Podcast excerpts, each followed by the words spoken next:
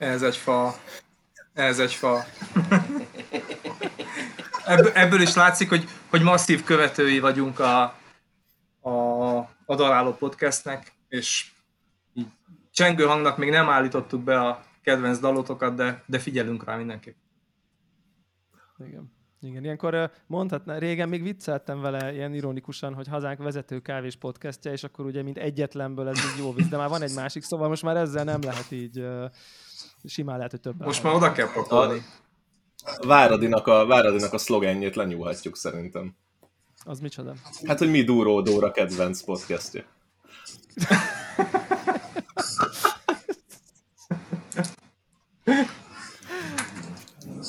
Erős kezdés. Na, hát van itt ez a csatorna most Kosztarika és Kecskemét és Budapest közt. Abból az alkalomból, hogy egy éve voltatok kint. És nyilván rengeteg kérdésre készültünk. Én párra tudok válaszolni, de szerintem itt csomó embert érdekel, hogy merre halad ez a projekt.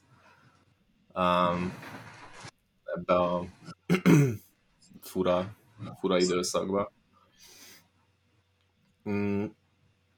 Nekem az első kérdésem, Sanyi, Laci, hogy szerintem így az tök nagy nyilvánosságot kapott már, hogy ti így hogy kerültetek össze. Meg szerintem, hogy a születi időszak történéseiről is így sokat hallani ilyen olyan cikkekben, meg interjúkban, de évközben mennyi munkát igényel részletekről ez az együttműködés? Hogy képzeljük el? Nyilván ez a születi időszak, ez ilyen tömörített, zanzás, ilyen aktivitás, de évközben miket csináltok?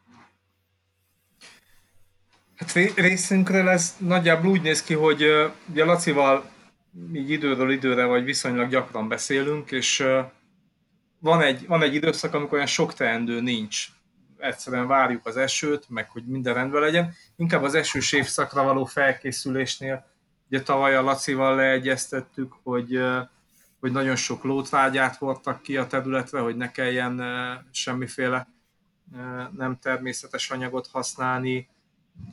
Laci küldi a képeket, hogy éppen hogy áll a virágzás, hogy vágjuk a gazt, de túl az, hogy fizikai munkában nyilván ez nagyon sok és megterhelő, de így koordinálásban olyan nagyon extra feladatot nem jelent. Ez nem lenne igaz, állítanám. Ja, mondom? Valójában így van. Annyi, hogy ültetek új csebetét, akkor gondolok egyet, akkor hívom a Sanyit, és mondanak, hogy mit gondolsz te. És akkor ő utána megy, én utána jár, még az a fajta, még neki jó. Piacnak jó. Ezekről tárgyalgatunk, és közben azért tudod, mennek, permetezni kell a kávét, azt a lótrágyát raktuk be, úgyhogy furtam furatokat, teletöltöttem és letakartam. Megyen a követ, és akkor látni a fejlődést, látni, hogy jön, és akkor mindig küldök neki képet. A srácok ugyanúgy dolgoznak, de a mi részünkről annyi van, hogy kommunikálunk, hogy milyen lesz a következő bal. Kávéban. Ennyi. Mert ugyanúgy menjen, csak a színesebbik része, mikor már születtelünk. Az a... Ta. Közben csak a szükszifuszi munka megy el. Sanyi, úgy emlékszem, hogy tavaly, én már azt hiszem nem voltam kint, de vettél elő talajmintákat a finga különböző pontjairól, és bevizsgáltattad. Igen. Azokkal mi lett? Illetve volt-e erre épülő ilyen talajjavító aktivitás? Hát olyan formán volt, ugye összesen 9 mintát vittem különböző területekről, tehát egyrészt a dűlő tagoltságot vettem figyelembe a mintavételnél, másrészt meg, hogy emlékszel rá, ugye ez egy nagyon meredek hegyoldal, és vettem talajmintát ugyanannak a dűlőnek a felső harmadából, meg az alsó harmadából, tehát hogy a magasság miatti talajrétegződés az összetételben jelente különbséget, és ugye van egy dűlő rész, ami rendszeresen elmarad fejlődésben a többi résztől, itt a kettes dűlő. Ott gyakorlatilag az lett, hogy egyrészt az eredmények okán, másrészt meg, mert hogy tényleg ott valami elmaradt, gyakorlatilag a Laci ott kicserélte a cserjéket, tehát a régiek kilettek szedve, és egy új telepítést kapott. Egy kicsit a víz elvezetés így meg tudott változni, mert ugye másként helyezte el a növényeket, és más a teraszozottsága, illetve a vikiék dolgoznak egy ilyen talajkondicionáló, mikrobiológiailag összerakott kis szeren, amivel gyakorlatilag a talaj tápanyag felvételő képesség, vagy a növény tápanyag felvevő képességét, és a talajban a levágott fű és minden egyéb organikus anyagnak az elbontását próbáljuk majd meg kicsit feltuningolni. De ezt már nyomjátok? Nem, ez még most van fejlesztés alatt. Aha.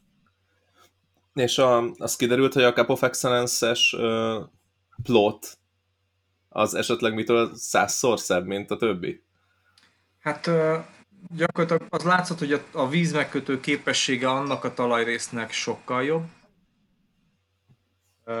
Ez a talaj összetételből is adódik. Másrészt az van, hogy most ha így magad elé tudod képzelni, nyilván a hallgatók kevésbé, de a lényeg az, hogy egy keresztirányú völgy húzódik annak a dűlőnek az aljában, fákkal körbevéve, és viszonylag nagy a kipárolgása. Tehát ott ugye eleve hűvösebb van, és minden reggel, vagy hát napközül is párásabb a levegő.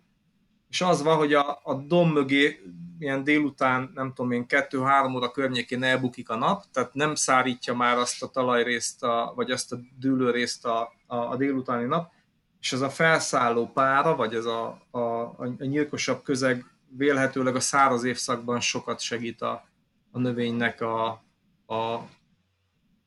fenntartásához, illetve ugye amikor elmegy az eső, utána fejlődik még maga a gyümölcs, meg utána kezd beérni. És nyilván ebbe a szakaszban, vagy ebbe az idősávban gyakorlatilag ez a nyírkosabb talajszerkezet még segít azoknak a cserjéknek, vagy a cseresznyéknek a fejlődésében, meg a beérésében.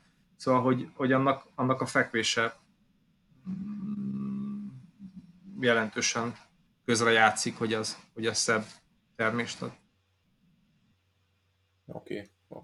Megy Cup of Excellence-re idén is? Idén nem, mert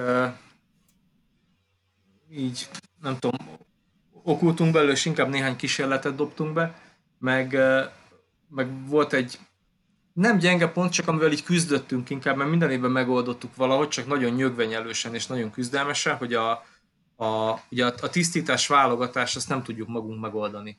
Tehát mindent megcsinálunk, de az utolsó fázist nem tudjuk, és emiatt kénytelenek voltunk az elmúlt években is bérmunkával megcsináltatni ezt a feladatot, de egy kicsit tikósra sikerült, tehát hogy jó volt, az átlagot vagy az átlag felett itt hozta, de azt, ami mondjuk egy Cup of Excellence-re feltétlenül kell, azt nem, hiába mondták, hogy kézi válogatás is benne van. Az igazság az, hogy a hiába kapott nagyon magas pontot, meg nagyon jó érzékszervi értékelést a kávé, a zöld kávé standard szerint a 350 g-ra eső defekteknél ott nem tudtuk azt hozni, amit egy ilyen versenyen azért kötelezően produkálni kell. Úgyhogy úgy döntöttünk a Lacival, hogy idén még inkább csinálunk egy-két kísérletet, rendezzük ezeket a sorokat, amivel most így le is kopogom, hogy sikerült egy nagyot előrelépnünk, és ezt a kérdést úgy néz ki, hogy egyszer mindenkor hibátlanul megoldani, de az idei évet azt egy ilyen tanulóval kihagyjuk. Oké. Ez nem tudom, kapott-e annó nagy nyilvánosságot, talán arról láttam posztot, hogy indultok a CON, de hogy mi lett utána, erről nem rémlik, hogy láttam volna. Tehát, hogy ez egy 3 körös verseny. Igen, a középdöntőig bementünk. Az első válogatón túljutottatok. Hát ugye 2 válogató van, mert ilyen 1000, 1500, 1600 nevező van egy évben általában. abból kiválasztják a legjobb 50-et, és a legjobb 50-ből válogatják a 32-t, és mi gyakorlatilag itt mentünk el, de mondom még egyszer, az érzékszervi pontjai magasak voltak, viszont a zöld kávé kritériumoknál ott sajnos kicsúsztunk a döntőből. Jó, tehát ennek ez az üzenete szerintem annak, aki mondjuk nem fogott még kezébe 2 marék kávét a szárítóágyról, hogy a specialty kávé nagyrészt attól is válik specialty kávévá, hogy specialtyre van válogatva. Ez így van, és most ezt így nem akarok nagyon a számokig lecsúszni, de ez komoly selejtet jelent. Tehát, hogy nagyon sok kikerül belőle, mert ugye rengeteg 3 babos cseresznye is van, hogyha már szépen fejlődik a növény, azokat is ki kell szedni, piböri nem lehet benn, sérült vagy kagylószem nem lehet benn, és hogy azért ezek összességében már komoly volument jelentenek egy tételnél.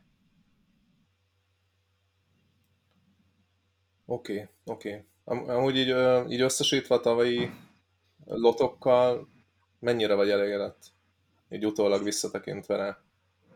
Mennyi van még belőle így most február végén? Hát figyelj csak, a Gergő éppen minap küldte át a készletet, van még talán 30 zsákunk, ez körülbelül kitart, mire megérkezik a 21-es, úgyhogy relatív. Jó, hát akkor megint így. Ja, tök jól tudtunk gazdálkodni vele.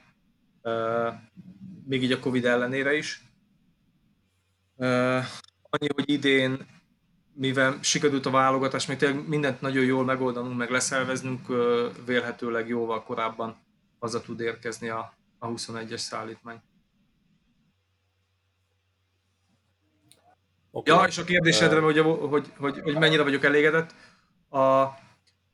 az szerintem aki egy icipicit figyeli a történetet kóstolás szintjén is, vagy tehát, hogy évről évre megnézi a kávéinkat, minden évben érezhető fejlődés van. Minden évben kizárjuk azokat. Na, sikerül visszahozni a Sanyit. Megvan? Meg, működik. Jó. Minden jó. Működik? Én nem hallom most, nem látom. Szóval, hogy minden évben sikerült fejlődni, és így ebből okulva ki tudtuk zárni azokat a tételeket, vagy feldolgozási módszereket, vagy szárítási módszereket, amik mondjuk nem hozták az elvárt eredményt, és gyakorlatilag az idei évben a nagy hangsúly már volumen szinten is a fermentált tételekre ment, amik tényleg rendkívül jó visszajelzést kaptak. Úgyhogy én elégedett vagyok az elmúlt 4 évvel is, az ideivel kapcsolatban nagyon, nagyon bizakodó. Több kísérletet csináltunk, többek közt a te felvetésedre is, és most Zoli ki is lépett. Igen, szerintem vigye visszaugrik, gondolom, nyom egy refresh-t. Ja, oké. Okay.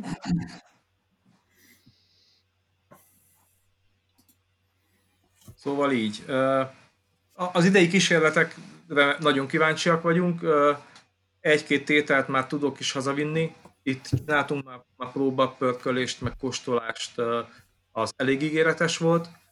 És egy picit az egészet újra fogalmaztuk az idei évben, mert hogy Zolival volt néhány héttel ezelőtt, még az indulás előtt egy beszélgetésünk, amikor felvetődött az, hogy tényleg akkor mi az alapkávé? Tehát mihez képest mi történik a kávéval, miután leszettük a serjéről, és ugye született egy olyan gondolat, hogy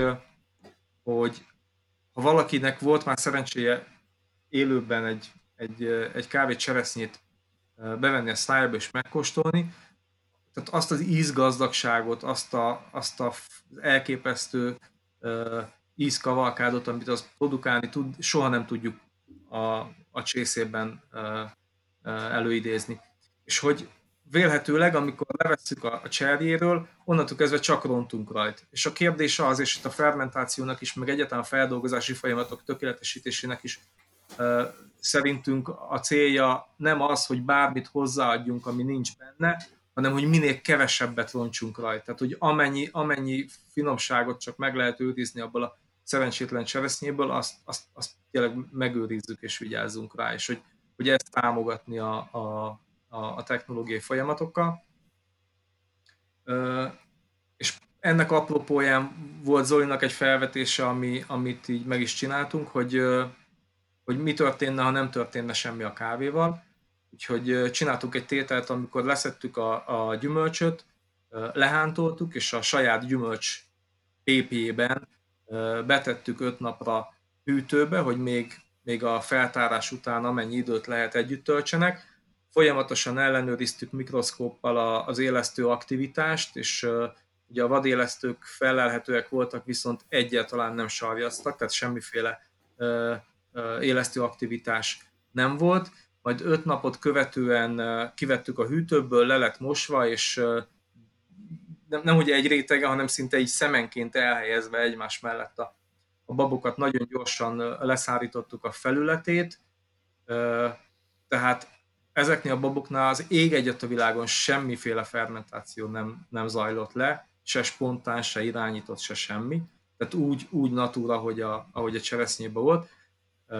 Szépen meg is hántoltuk, megválogattam, úgyhogy ezt viszem haza, és aztán Zoli majd megmondja, hogy nagyjából ilyenről álmodott-e akkor, amikor natúr kávéban gondolkodott. De ugye a truváj nem ez, mert a full jó, oké, bizonyos szempontból ez a natúr, természetes kávé. Tehát ugye azt beszéltük, hogy ha így fogod a cserét, leszeded a bokorról, kirakod a szárítóágyra, és amikor megszáradt, kimagozod, annál naturálabb kávé vélhetőleg nincs. Max esetleg még, igen, ha lesre szeded a cseriről, vagy a bokorról, hanem hagyod, hogy ott száradjon meg, de hát ez bizonyos okok miatt. Azt hibának hívjuk, igen. Azt igen. Na és akkor ezzel az volt a trúváj ezzel a lottal, mert ugye csináltam olyan értelemben natúrt is, hogy ahogy leszeded a cserit, egyből kimagozod, és mechanikai úton leszeded róla a taknyot. Ugye az is lehet még egy ilyen ferment nélküli íz. Tehát az esetleg lehet egy lotnak vagy egy finkának az alapíze, amihez viszonyítasz minden más. De ugye itt az volt az ötlet, hogy mi van, ha cukros lébe áztatod a magot olyan hosszú ideig, amíg akarod, vagy amíg érdekel, anélkül, hogy az egyébként fermentálódna. És akkor ennek milyen íze lesz? Feltéve, hogy azért népszerűek most ezek a hosszú fermentációs időszakok, itt-ott, hogy legyen elég ideje a magnak magába szívni minél több vicces dolgot a körülötte lévő fermentációs folyadékból vagy közegből. De hogyha nem hagyod, hogy ebbe a közegbe csökkenjen a cukorszint, és erre mondtad, hogy jó, hát akkor tegyük be hidegbe, ott nem fog fermentálódni, nem fogják megenni az élesztők a cukrot, akkor a bab ugyanúgy magába tudja szívni, viszont ha ez tényleg így történik, akkor vélhetőleg nagyobb cukortartalmat tud magába szívni. És akkor mi lesz? Hát igen, annyi ugye, hogy amikor szedjük, akkor ilyen 20 pár gram cukorból indulunk ki. A hántolásnál valamennyit higul ez, amit mérni szoktunk, az ilyen 15-18 közti brix, tehát gyakorlatilag egy ilyen 15-18-as saját levében volt. De azt fahéjas cukorral visszapótoljátok egyébként is, úgyhogy nem para. Hát nem tudom, fahéjat nem találtunk, de találtunk ételízes. A tankuba keressétek. A Lacinak van delikátja, úgyhogy tettünk hozzá delikát ételízesítőt. Nem kapsz. Nem kapsz. Hoztad, az az enyém. Az itt egy külön valutaként értelmezendő. Tehát, hogyha bármit el akarsz érni a Lacinál, hogy valamit megoldjon, akkor azt nem dollárban, nem kolonezben, nem forintban határozza meg az ellenértékét, hanem delikátban. Laci, te vagy Sanyi, így az elmúlt évben hallottatok valamit a fahéj ügyről? Itt kocsmába, vagy ittottam ott. Hallottam a kocsmába, hallottam. Beszélnek erről? Nagyon jó. Nagyon jó forralborba beletenni, úgy elég jó íze van, de a kávéhoz semmi köze szerint. Milyen hallgat mindenki róla.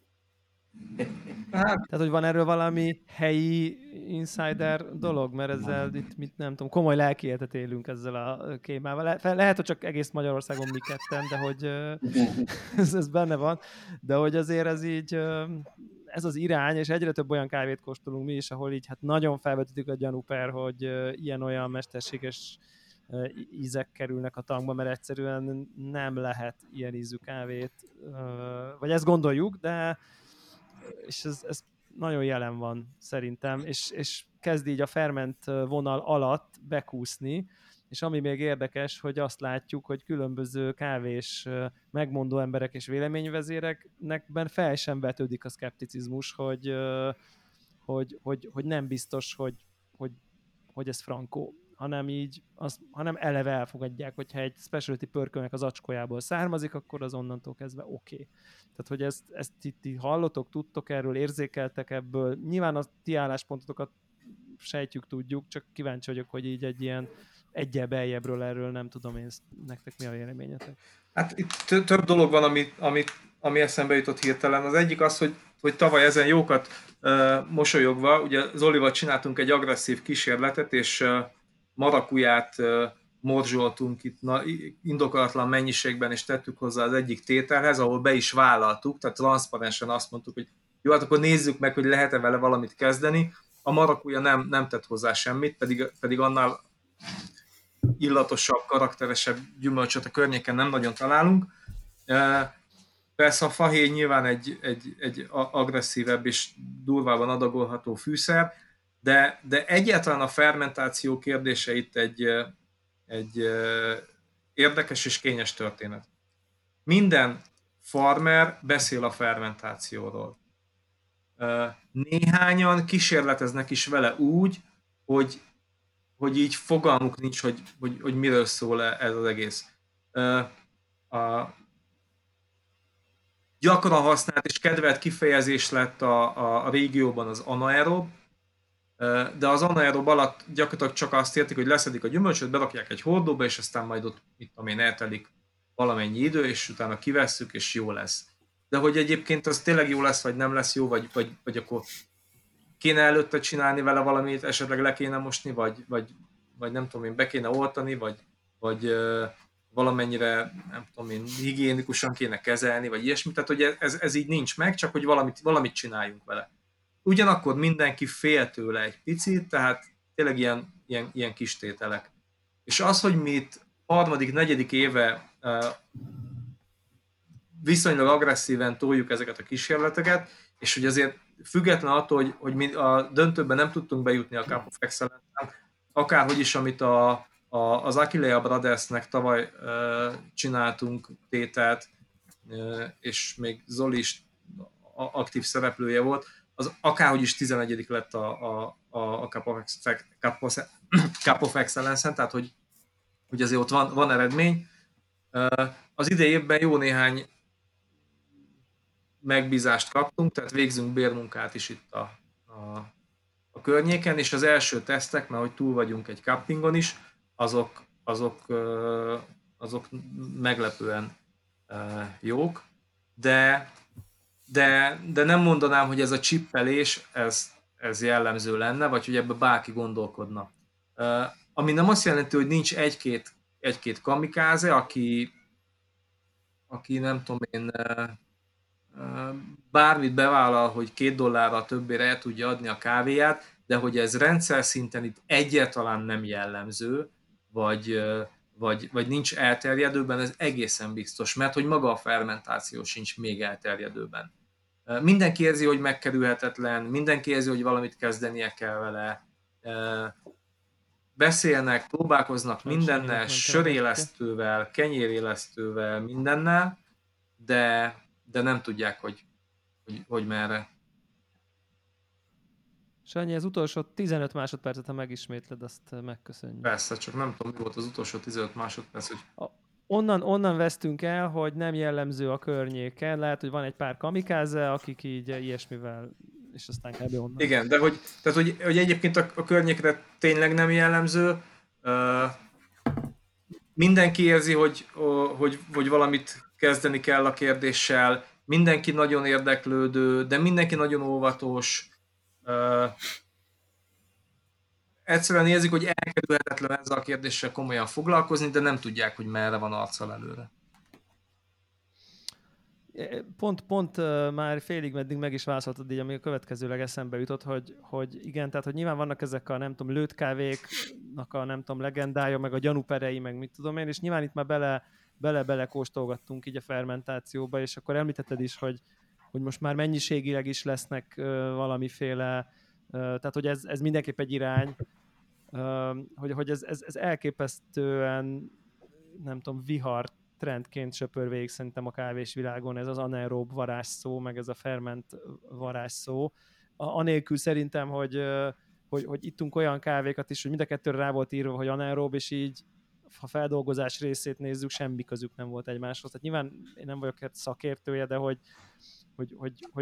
hogy ez alatt ki mit ért pontosan az, amit mondasz, hogy így szerintem ez ilyen emberek csinálnak valamit, teljesen fogalom nélkül, de közben így valószínűleg az igény az ott van, hogy ezt a fogyasztói nyomás az érzékelhető, nem? Tehát már abszolút a farmokon is, hogy ezt keresik valami. Hát figyelj, különösen a specialty tételeket, vagy kávétermelők esetében. Tehát a Covid akárhogy is, az Egyesült Államok, vagy tehát az amerikai piacon is, és az európai piacon is visszavetette a keresletet. Teljesen tisztán látják, hogy jobbat, különlegesebbet kell produkálni ahhoz, hogy a jelenlegi túlkínálati piacba meg tudjanak szabadulni a kávéiktól. Most a megszabadulni ezt nyilván nem szó szerint, de hogy el tudják adni a terméket. És az is teljesen nyilvánvaló, hogyha a keresleti oldalon megjelenik az igény egy bizonyos stílusra, vagy nem tudom, a karakterisztikára, akkor a kínálati oldalon ezt lekövetni azért az 2-3 év. Viszont az is jól látszik, és ezt szerintem Zoli is meg tudja erősíteni, hogy akik kávétermesztéssel foglalkoznak, ők azért kicsit elzártabbak a világtól, mint mi, akik pörkölünk, kóstolunk, nem tudom én, kávét fogyasztunk, egyebek. Tehát, hogy ő neki megvan a maga kis elzárt hegyi élete, végzi a dolgát, és amikor az van, hogy valami feladat van a finkán, akkor elmegy a helyi inzsinyérhez, és amit a helyi inzsinyér mond, az úgy van. Tehát, hogyha ő azt mondja, hogy figyelj, most kezd el locsolni a kávét, nem tudom én, zöld teával, akkor ő zöld teával fogja locsolni, mert van egy okosabb ember, aki azt mondta, hogy ez így jó lesz. És mindaddig, amíg nem találkozik valakivel, aki olyan, aki felé a bizalma ugyanilyen szintű, és mondjuk ad egy használható tudást, vagy technológiát, addig csak fut. Észveszejtve. És ráírjuk, hogy anaerob. És hogy ráírjuk, hogy anaerob vagy, hogy nem tudom én, bármi. És egyébként így nem tudom, így hogyha nem tudom én farm szemüvegen keresztül nézitek, akkor tud ez odáig menni, hogy így nem tudom, ezzel Zolival jó értelemben mindig van köztünk egy kicsit ilyen, nem biztos, hogy véleménykülönbség, de talán máshol van a határunk, hogy így mikor szorul már háttérbe az, ami a növény konkrétan, és az, ami a konkrét farmra jellemző, nem tudom én, ízprofil, terroir, és mikor veszi át már valójában a feldolgozás, és mikor isszuk a feldolgozást, illetve ha a feldolgozás egyébként egy olyan extenzív kutatómunka eredménye, mint amit mondjuk ti beletettetek, akkor az vajon része a terroir specialty karakterisztikának, hívjuk így, vagy nem? Szóval nálatok ezzel mi a, nem tudom, filozófia, hogyha feltettek egy ilyen pusztán filozófikus kérdést? Én tényleg azt gondolom, hogy hozzáadni nem tudunk. Tehát, hogy amikor leszettük a gyümölcsöt, annak van egy beltartalma, meg vagy mennyi cukra van, mennyi aminosav, meg milyen vegyületek, meg egyebek. Mi egyetlen egy dolgot tudunk csinálni, hogy ezekkel gazdálkodunk. Tehát, hogy nem hozunk hátizsákba, nem tudom én, aromaképző aminosavakat, amiket hozzá buragatunk, és akkor majd jó lesz, mert egyrészt valószínűleg föl se venné, másrészt meg onnan hozod, meg minek. Tehát, hogy szerintem az, hogyha a gyümölcsben lévő anyagokkal tudatosan és jól gazdálkodsz, az a terroir része. Mert hogy itt van, tehát az övé volt, belőle lett, vagy most így nem tudom, hogy fogalmazzam, hogy így könnyen érthető legyen. Aha. És hogy ez még mindig jobb, mint ha tényleg a véletlenre bízzuk. Szóval itt tudom én, száraz évszak van, de 2 nap is volt, amikor esett az eső, meg ilyen nagyon nyírkos volt. Most akkor vállalt be a 2 napi szedésnél, hogy majd, hát lehet, hogy ma nem tudom én, valami penészgombának kedvez épp az időjárás, és aztán nem egy ízképző, jótékony fermentáció megy végbe, hanem valami tök rossz. Tehát, hogy azért ezt bevállalni, az meg maga az öngyilkosság. Vagy tudod utólag rádumálni valamit, hát ez most azért lett ilyen, mert nem tudom én. Szóval szerintem ez a terroir része. Vagy ha túlmegyünk ezen, akkor a terroir és az ültetvény stílusának a része. Vagy a kettőnek az összhangja, vagy az egysége. Én ezt idáig, amíg nem kezdesz el csippelni, és amíg nem nyúlsz bele tényleg olyan anyagokkal, meg olyan dolgokkal, amik nem természetesek, addig szerintem ez egy teljesen természetes folyamat, sőt, inkább ez legyen. Aha. Most jöhetnének az ilyen provokatívabb kérdések, azt a témát boncolgatva, hogy nem rakunk hozzá, csak próbálunk nem elvenni, hogy hol van a határ például élesztőzésben. Tehát, hogy a területről szelektált élesztőfajok használata, ebben nyilván tökre belefér. Ezzel kontrollálod az esetleges vadélesztőket, és megismételhető lesz a fermentáció eredménye évről évre. Ez tök jó dolog. De érted, amint odahozol egy terület idegen élesztőt, ami kiszorítja a helyieket, és az a fermentáció alatt hoz be új, egyébként érdekes ízeket, akkor innentől kezdve mondhatjuk azt, hogy adtunk hozzá. Hát jó, ezt így... Amivel egyébként filozófiától függően még mindig valószínűleg nincs semmi baj. Jó, mondjuk ezt nektek, mint vegánoknak nehéz lesz így átküldeni, de most érted, nyilván sajt is tud készülni magától, hogyha kellőképpen megromlik a tej, de oltást használnak, tehát hogy ott ugyanígy ezek a jellegek, vagy ezek a technológiai folyamatok megvannak, és szerintem még az élelmiszeriparban, amit napi szinten fogyasztunk, csak megszoktuk, hogy egyáltalán fermentációról beszélünk, megszoktuk azt, hogy a kovászos uborkánk az szépen az üvegbe így megerjed, és hogyha rizs teszünk bele, akkor ilyen lesz, hogyha kenyérdarabot, akkor olyan lesz, hogyha nem tudom mit, akkor meg amolyan lesz. Azok a teljesen természetes folyamatként kezeljük, vagy így nem, meg se fordul a fejünkbe, hogy kérdést tegyünk fel vele kapcsolatban.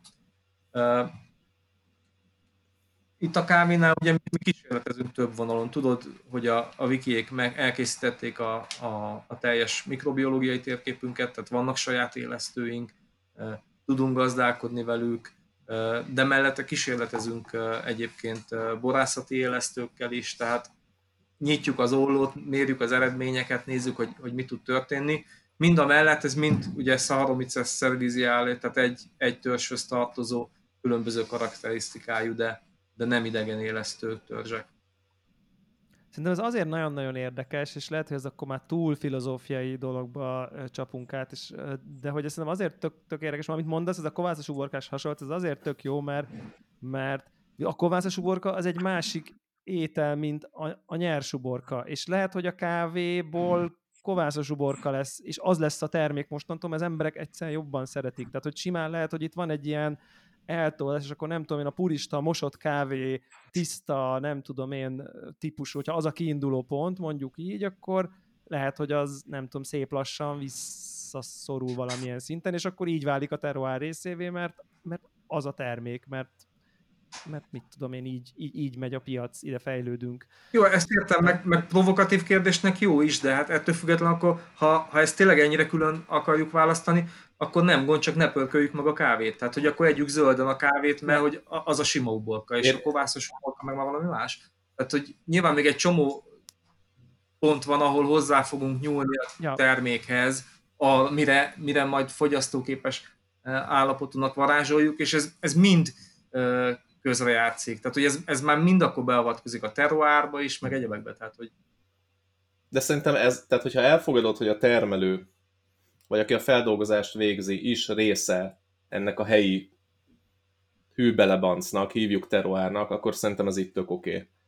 Innentől kezdve akkor Haribo cukrot is dobálni oké a tankba, ami szerintem egyébként, ha ezt elfogadod, tényleg tök oké. Tehát, hogy a kávéban az égvilágon semmi természetes nincs.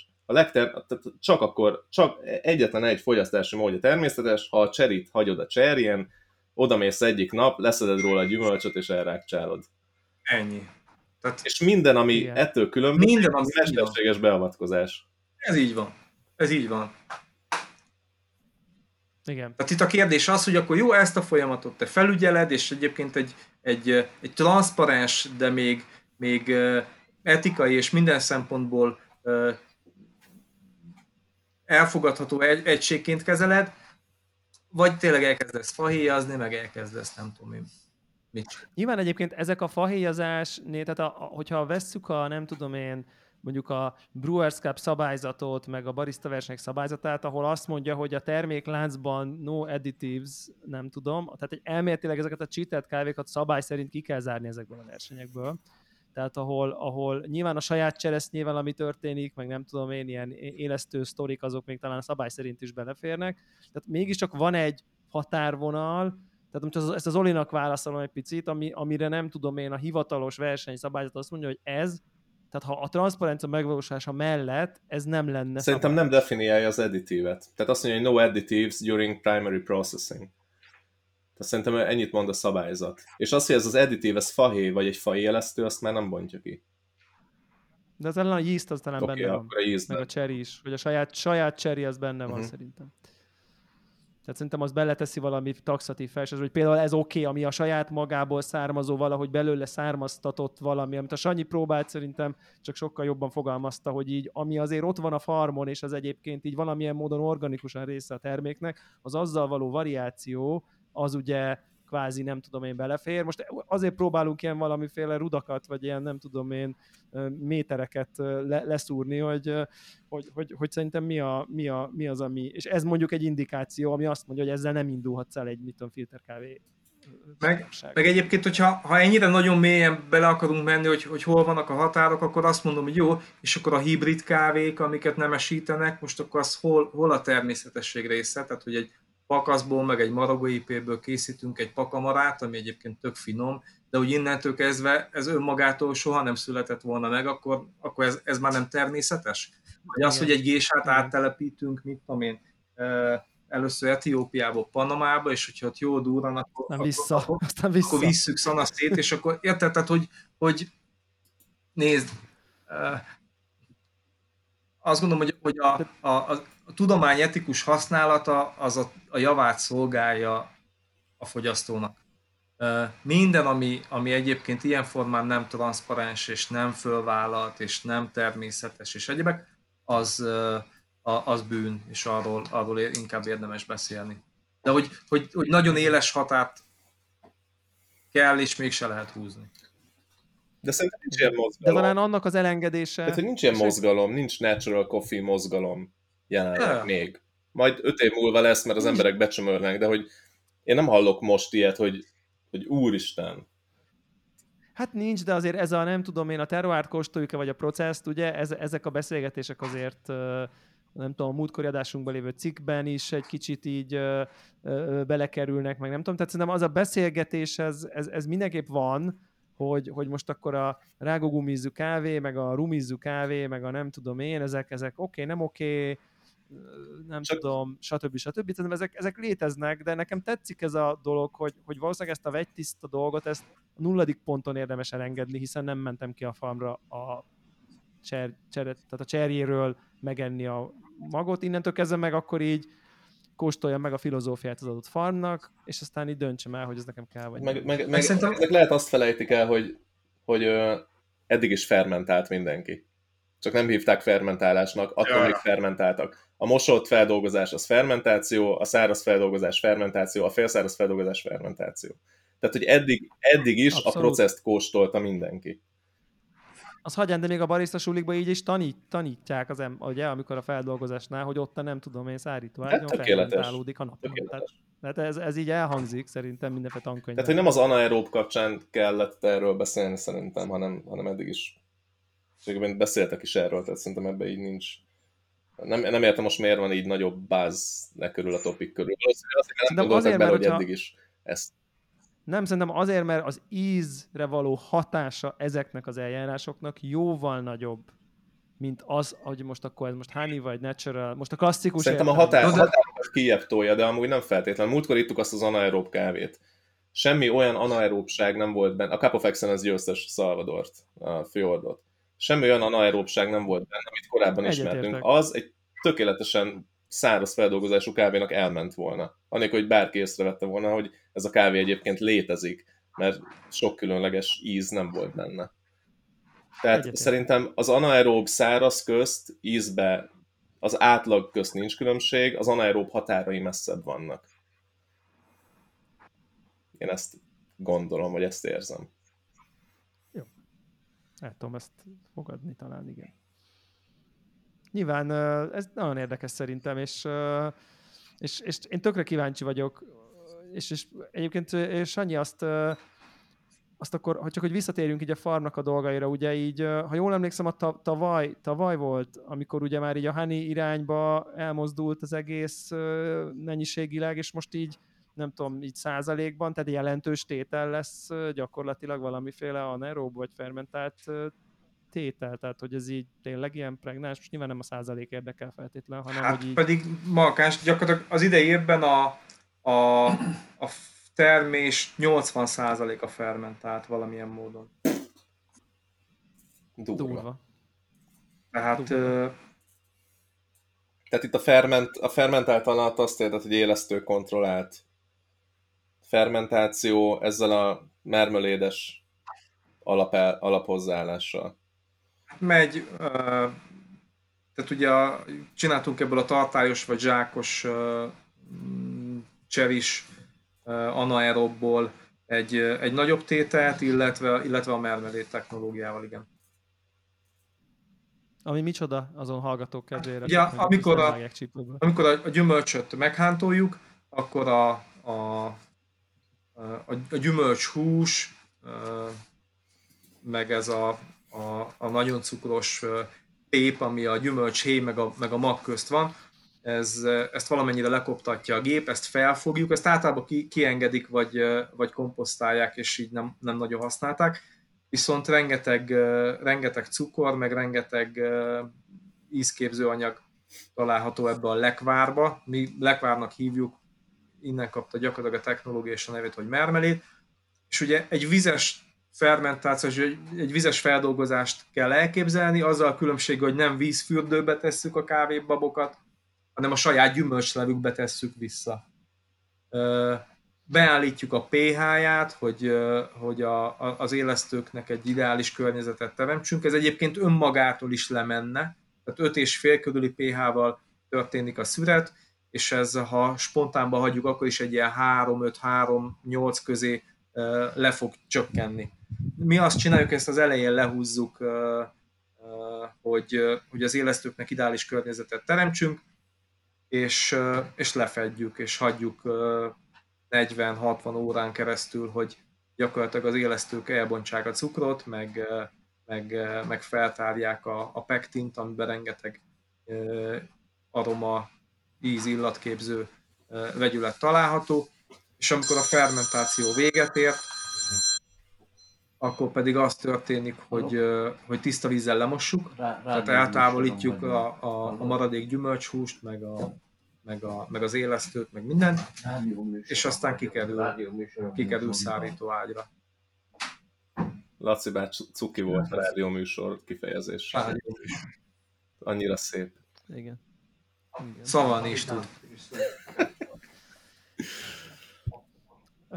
És egyébként arra van valami, nem tudom, tapasztalat, akár neked, Sanyi, közvetlenül, hogy mondjuk ezek az ilyen fermentáltabb kávék mondjuk így hogy működnek az ilyen, nem tudom én, kicsit klasszikusabb ízvilágú pörkölésekkel? Tehát, hogy így, hogy ez mondjuk akkor, és lehet, hogy ez egy kicsit ilyen lákikepes kérdés, hogy akkor nem tudom, csokis kuglóf, az így ferment lesz a következő izékben? Vagy szóval, hogy így mi a, és ez érted, hogy mi a kérdés, hogy ez így működik? Most már gazdálkodunk, tehát az van, hogy a csokis kuglóf, meg ugye a cvak unikum baristához, ami készül, az továbbra is honey.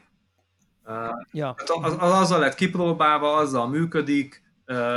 Világos. Tehát ugye a krumplis tésztát nem akarjuk újra gondolni, az úgy működik, akkor azt el kell készíteni krumpliból, meg tojásból, meg lisztből.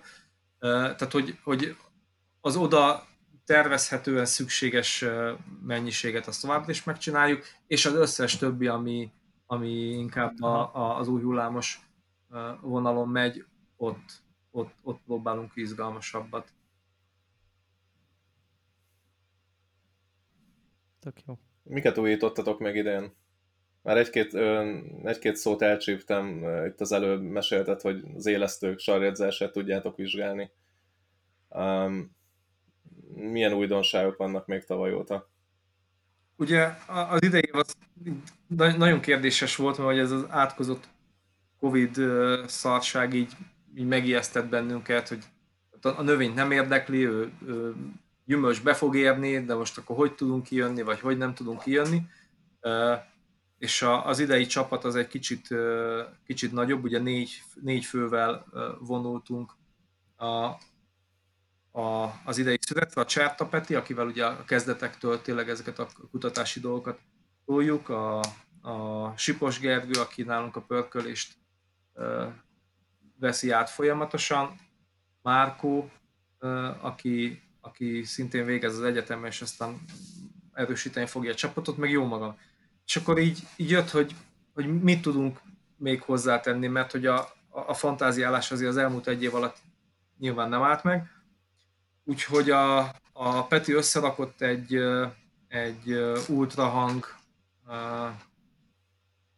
eszközt, aminek az a lényege, hogy az ultrahang különböző frekvencián képes az élesztőket vagy meggyilkolni, vagy majdhogy nem sterilizálni egy közeget, meg bizonyos frekvencián képes az aktivitásukat, a sarjadzásukat, a hatékonyságukat javítani. Csak nyilván ezeket a folyamatokat valahogy ellenőrizni is kell, úgyhogy a szüret első felében gyakorlatilag ezt elég agresszíven használtuk.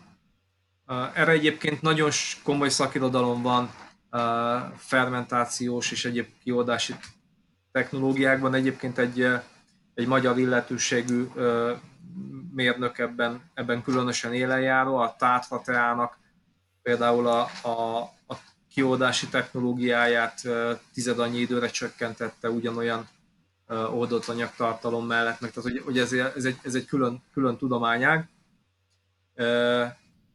és gyakorlatilag az idei szedbe jött ez az ultrahangos eszköz, meg mikroszkópot hoztunk ki, ahol folyamatosan kontrollálni, ellenőrizni lehetett azt, hogy milyen élesztő aktivitás van a magában a lépbe, gyakorlatilag a kávébabok úsznak, hogy mikor lehet leállítani, vagy mikor kell leállítani, hogy tápanyag ellátottsága egyébként milyen a közegnek, és akkor ezeket az adatokat így rögzítettük, aztán majd nyilván a tesztek után már érdemi eredményekről is tudok beszélni. Tehát ezt az ultrahangos cuccot, ezt két okból használjátok. Az egyik csökkenteni a vadélesztők aktivitását, ha jól értem, és minél inkább a kontrollált fele eltolni a fermentációt. A másik, hogy hatékonyabb legyen a babba való beáramlása a fermentációs közegben lévő szerintünk jó ízt okozó cuccoknak? Igen, ugye egyrészt, amikor amikor lehántoljuk a magot, akkor tényleg körbeveszi egy nagyon, nagyon kötött, nagyon masszív pektin réteg, és ezt úgy kell elképzelni, hogy ez olyan, mintha be lenne fóliázva, vagy így vákumfóliázva a bab. Tehát addig, amíg ez a réteg rajt van, addig esélytelen, hogy belül bármi történjen.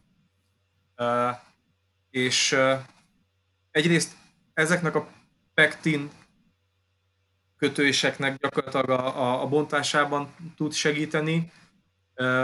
Másrészt a vadélesztők esetében is az a helyzet, hogy az elemzés, amit gyakorlatilag a vikiék megcsináltak a Fermentia laboratóriumában, az 27, nem azért 27, mert nálunk minden 27, teljesen véletlenül 27, de 27 különböző törzset sikerült fellelni, aminek egy része tök jó, egy része meg nem. És azt nem tudjuk, hogy egy adott nap, egy adott pillanatban melyiknek kedvez, melyik a dominánsabb. És ugye ha elindul egy fermentáció, egy spontán fermentáció, és az adott pillanatban egy olyan törzs a domináns, ami nem segíti a jó ízeket, akkor az a tétel, az kuka.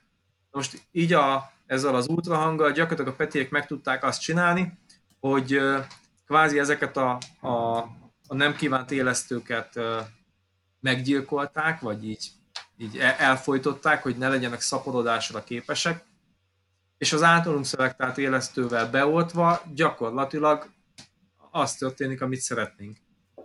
Közben ugye időnként, ha egy alacsonyabb frekvencián megvan rezegtetve maga a fermentációs tömeg vagy közeg, akkor az élesztők aktívabban és hatékonyabban tudják elvégezni azt a munkát, amit a természet vár tőlük, illetve a folyamat legvégén, ugyanúgy, mint az elején, akár le lehet állítani, vagy mondjuk azt, hogy le lehet állítani magát a fermentációs folyamatot. És a tisztítást követően gyakorlatilag tényleg stoppoltunk egy helyzetet.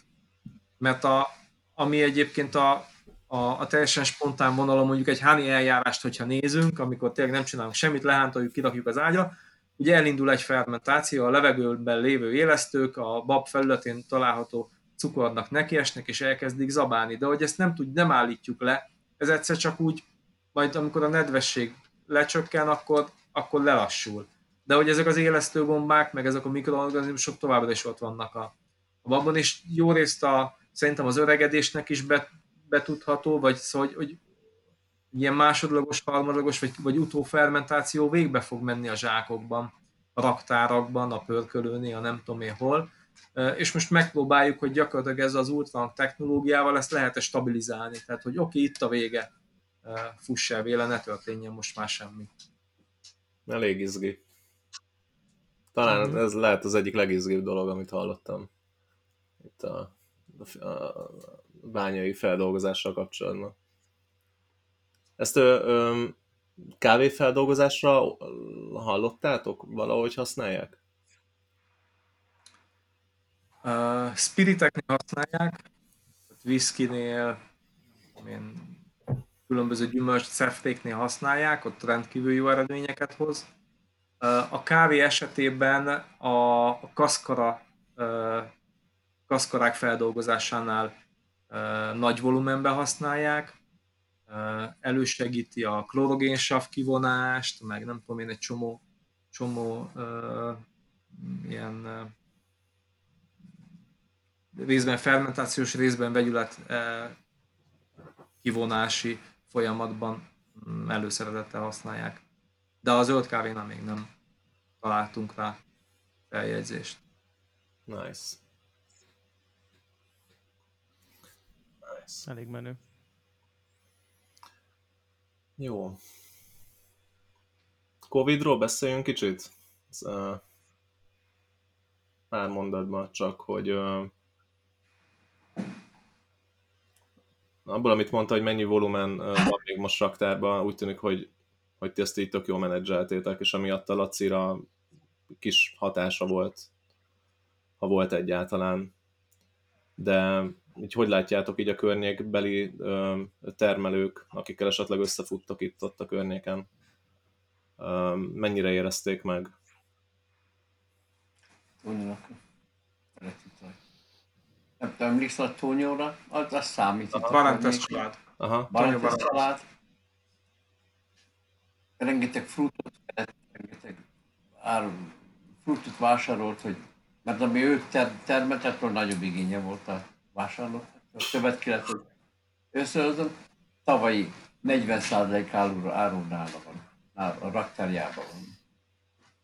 És jelenleg még ott van nála a tavalyi 40%-a? Tavalyi 40%-a.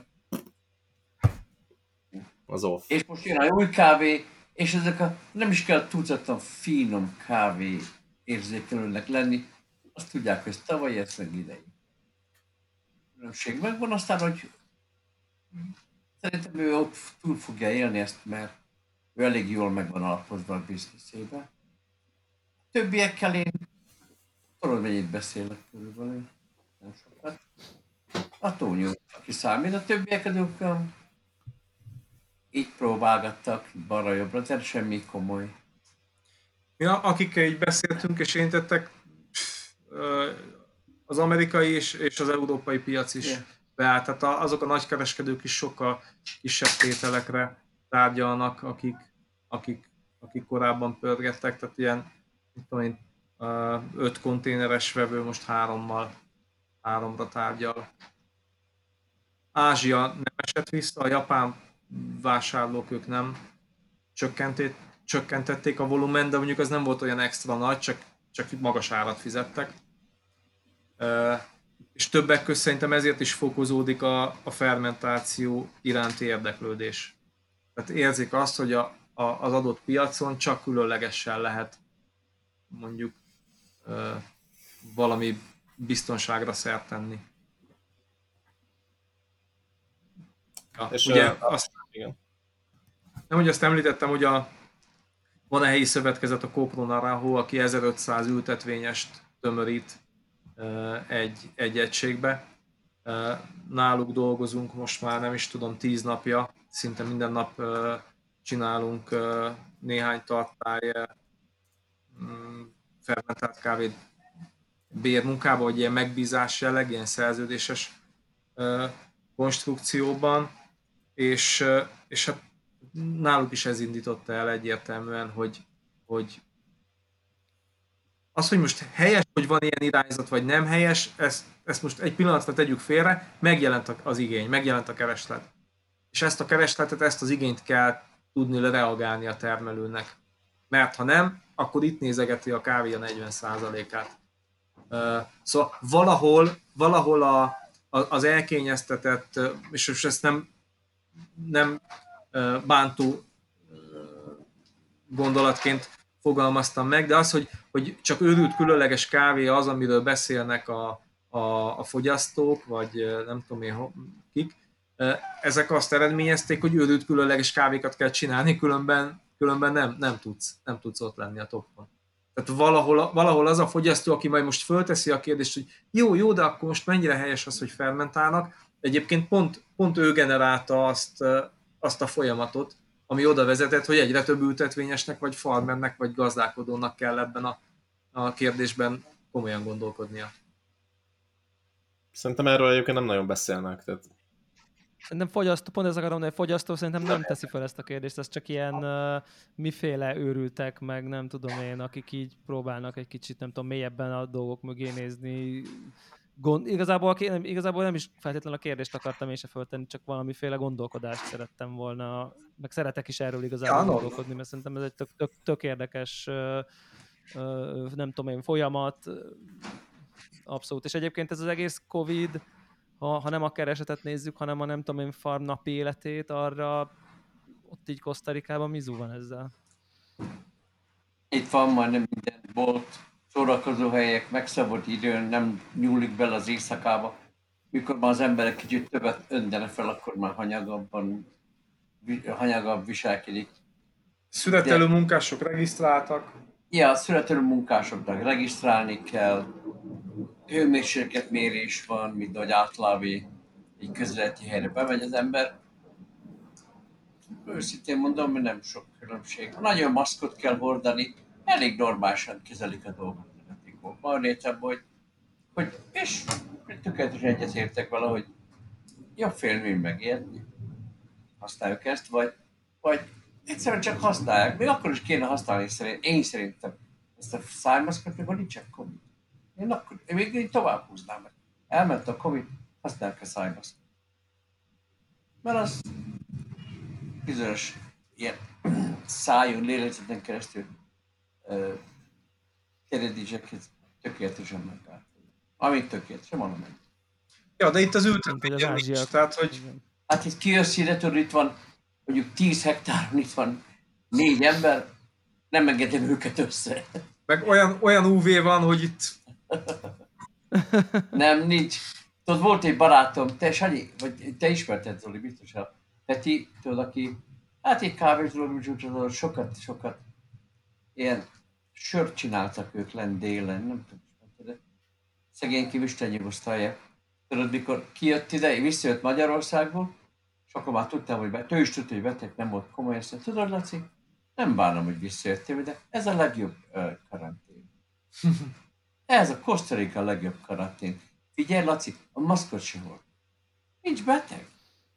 Nincs beteg. Van itt is statisztika, hogy nem tudom mennyi, naponta, meg minden, demokraták szó. Ezzel ettől nem szabad megijedni, de... De egyébként nagyon logikusan védekeznek, úgy képzeld, hogy nem tudsz bemenni a közértbe se. Tehát bármilyen üzletbe akarsz belépni, a bejárat előtt ott van egy mobil csap, kézmosószár, tehát addig az ajtóhoz nem léphetsz, amíg ott helyben nem mostál kezed. Rajtad kell legyen a maszk, ezt követően az ajtóban megmérik a hőmérsékletedet, ott a kézfertőtlenítő, amit használni kell, és ezután mehetsz csak be a boltba. De legyen ez bármilyen bolt, tehát a közért, ahova zöldséget mész bevenni, ott is, tehát kezet kell előtte mosni. Az étteremnél ugyanígy, tehát... Én megtartanám Covid után is, élelmiszerboltba menjen be, összefogdosnak mindent azok a alultáplált emberek. Én csak mossam a kezét, alkohollal borít, döntse az arcába, hogy a fülébe, az menjen vásárolni. Én ezt vallom. Én nem bánnám, ha így marad, de nem bánnám. Az, hogy Covid, hát... A legnagyobb probléma itt kint még mindig az, hogy jó kávét tudjál inni valahol. Tehát még mindig az a legnagyobb. Tudod, beszéltetek valamelyik, most nem, röviddel ezelőtt, tudod, a farm meg a fermentáció, a farmer meg a fermentáció. Te itt voltál, pont beszéltünk róla, Zoli. Hogy a farmer évtizedek óta, most nem magamról beszélek, én sem vagyok ott ebben fermentációs elméletekben, mert egy más műszaki képzettség emberben inkább. Tudod, ahogy ti jöttetek ide, akkor hoztatok nekem egy új világot. Egy új dolgot nyitottatok fel, amit csináltok, én figyelem, amit tudok, nem lopom át, mert nem takarjátok. Ebből nincs semmi. Meg az aprónak, ha elmenek, akkor én ad nekem Sanyi egy irányt, akkor én megcsinálom. És van, amikor jó, van, amikor majdnem jó. So, a farmer olyan, mint mikor Borsodról beszélek, mikor a hengerészt át akarták képezni asztalosnak. 40 év után. Nem fog menni. De a farmer a hónaptól fermentálnod kell. Nem. Nekem szerencsém, hogy itt vagytok, magyar vagyok, és jöttetek. Itt vagytok. Neki nincs lehet olyan kapcsolata, mert itt született, itt csinálják, itt fog. Tudod, nincs az a lehetősége, hogy egy másik országban él, és a barátai vagy a nemzet fermentáló kijönnek és segítenek neki. Szóval ő biztos lehet, hogy szép farmja van, szép gyümölcse van neki, leszedi, aztán ez a korporatíva leadja a gyümölcsét, és ha valaki szép gyümölcsöt szed, akkor ad nekik extra pénzt, vagy adnak neki olyan bónót, hogy jó, 100 kg kávét neked, hogy nem kell a boltba járni. Vagy ilyen kis bónó dologról van szó. Szóval a farmer az nem fog felelni. A farmer maga nem lesz ilyen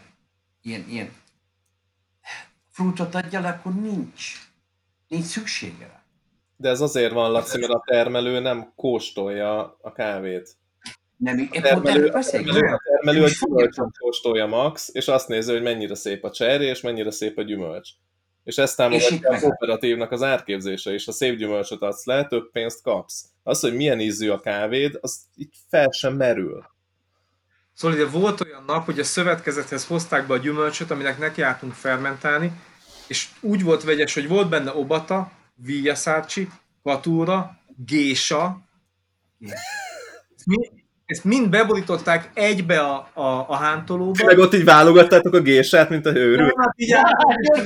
Magyarok. Mondtuk, hogy ez így döbbenet. Bűncselekmény a gésát közé volt. De érted? Mert annyira nem sok, hogy érdemes legyen vele foglalkozni, de hogy legalább az alapkávé minőségét javítja, tehát csippelik gyakorlatilag a konvencionális kávét gésával. Állat. Tehát így... Őrület. Itt van egy megszokás, és bármi, amin változtatni kell, az ilyen hihetetlen óvatossággal. És nem szívesen csinálják. De abban azért van különbség, ami miatt ti fermentáltok, vagy ti csináltok anaeróbokat, meg ami miatt a kooperatív megkért titeket. Tehát, hogy ők valószínűleg az átlag alattit akarják átlagra fölhúzni, ti meg egy átlag fölöttit akartok még tovább tolni fölfele. Nem, hála jó Istennek. És ez a két irány, ez megvan, ez látszik azokban a kávékban is, amiket itt-ott kóstolgatunk. Tehát van, aki hulladékból akar ihatót csinálni, tisztán látszik, ótvar, vegyes, moslékszemek vannak az acskóban nagyon sokszor, különleges ízzel, vagy picivel átlag fölött ízzel, meg vannak tényleg ilyen agyeldobós ízű, gyönyörű, szép szemű kávék. Igen, tehát itt az, hogy csináltunk két evesztést, ami tényleg a konvencionálisból nézzük meg, hogy mit lehet kihozni. Ettől függetlenül a tagságnak egy jó része ugyanúgy microlottal rendelkezik, tehát kis terület, szép gyümölcs, szép portéka, egyébek. Tehát ugye azt ők is tudják külön kezelni. Tehát vannak ilyen tételeink is. Most épp ma reggel vettük ki az egyik eresztést a tartályokból. Szeretnének ők is egy tételt ezek közül indítani a Cup of Excellence-re, most annyira lelkesek, de nézd, a szövetkezet 9000 tonna kávét dolgoz. Tehát annyi a zöld kávé produkciójuk egy évben. 9000 tonna, vagy 9 és 10.000 tonna közt, így mondták pontosan. Tehát mondjuk 9-10 millió kiló kávénál, ha mondjuk mindegyikkel dolgozik, és ráfordít 10 centet, és egyébként tud az áron emelni 20-at, és 10 cent profitot produkálni, akkor az 1 millió dollár az itt is sok pénz. És az történt, hogy csinált egy jobb kávét, meg mit tudom én, elindult egy irányba. Ami persze nem igaz, mert ilyen volument nem lehet, de hogy keresi mindenki a saját útját, és 1500 tagot számláló szövetkezet sem engedheti meg magának, hogy ne legyen napra kész. Pont ezt akartam kérdezni, hogy mondtok egy pár szót, hogy ez a szövetkezet micsoda annak, akinek ez nem tudom én, nincs annyira benne, hogy ez mit jelent pontosan itt most ott ez a konkrét szövetkezet, akiről beszéltek? Ez a Cooperativo Navajo gyakorlatilag egy, mint nálunk mondjuk a termelő szövetkezetek voltak, azzal a különbség, hogy ide nem muszájból jöttek be a tulajdonosok, hanem önszántukból. A földterület a sajátjuk, tehát azt nem adták be a közösbe, tehát a földterület mindenkinek teljesen privát, a termést gyakorlatilag leadja a szövetkezetnek, a szövetkezet kifizeti neki az éppen aktuális felvásárlási árat, aminek a meghatározása az mindig a New York-i tőzsdei árakhoz igazított, a különböző kategóriák esetében. A szövetkezet feldolgozza, de mivel az 1500 tagot számláló, vagy az 1500 tagnak a termésproduktuma nagyobb, mint amivel ő maga bármit is tudna kezdeni, ezért értelemszerűen a termés jelentős részét a szövetkezet értékesíti. A mai asztalon, cupping asztalon volt fönn a Belkónak kiáramló, mint az Interamerikának, az Olemnek, tehát több kávékereskedő cégnek. Van egy saját brandjük, ahol pörkölt kávéként itt a környéken gyakorlatilag az üzletekben jóformán csak ezt a kávét lehet kapni. Mert volt az övéké. Ja, még a bolt is az övék. Monopol. Aztán a szövetkezet megoldja a növényvédelmi szerbeszerzést, a műtrágya beszerzést, Mert boltjuk van ebbe is. A mit tudom én, lemezeket forgalmaz, hogy amikor le kell fedni valamit. Tehát, hogy így egy ilyen nagy szervezet hátteret biztosít gyakorlatilag a tagságnak. És adómentes. És ők nem fizetnek adót. És ilyen egyéb, ilyen, amiket itt szoktunk hallani, ilyen egyéb romantikus dolgokat is csinálnak, hogy mit tudom én, továbbképzésbe részesítik a termelőket, gyerekeiket iskoláztatják, whatever. Ezek is vannak? Vagy ez itt nem jellemző? Továbbképzés, igen. Továbbképzés, az mindig tolják őket. És aki azt mondja, hogy most elmegy, egy agronómus lesz belőle, akkor a korporátor segítő. Tök de jó. Akkor van egy, gondolom, hogy jó, akkor 5 évig itt leszel, itt kapálsz nálunk. Ez ilyen elmélet megy, kedvezményt adnak nekik a vásárlásra, ami kell a kávéhoz, de évközben, ami egy normális szép kávéhoz kell történni. Vannak tanácsadók, ilyen növényvédelmi... Akkor tanácsadók, akkor kötelessége, igen. A agronomosnak, ha valamikor kimegy a területre, ez ingyen megy, ez ingyen benne van. A gyerekek iskoláztatása nem tudom. De sok ilyen fiatal egyetemet végzett srácok, akik vannak, úgy azért tanulják, ezek a kémiai alapokat tudják.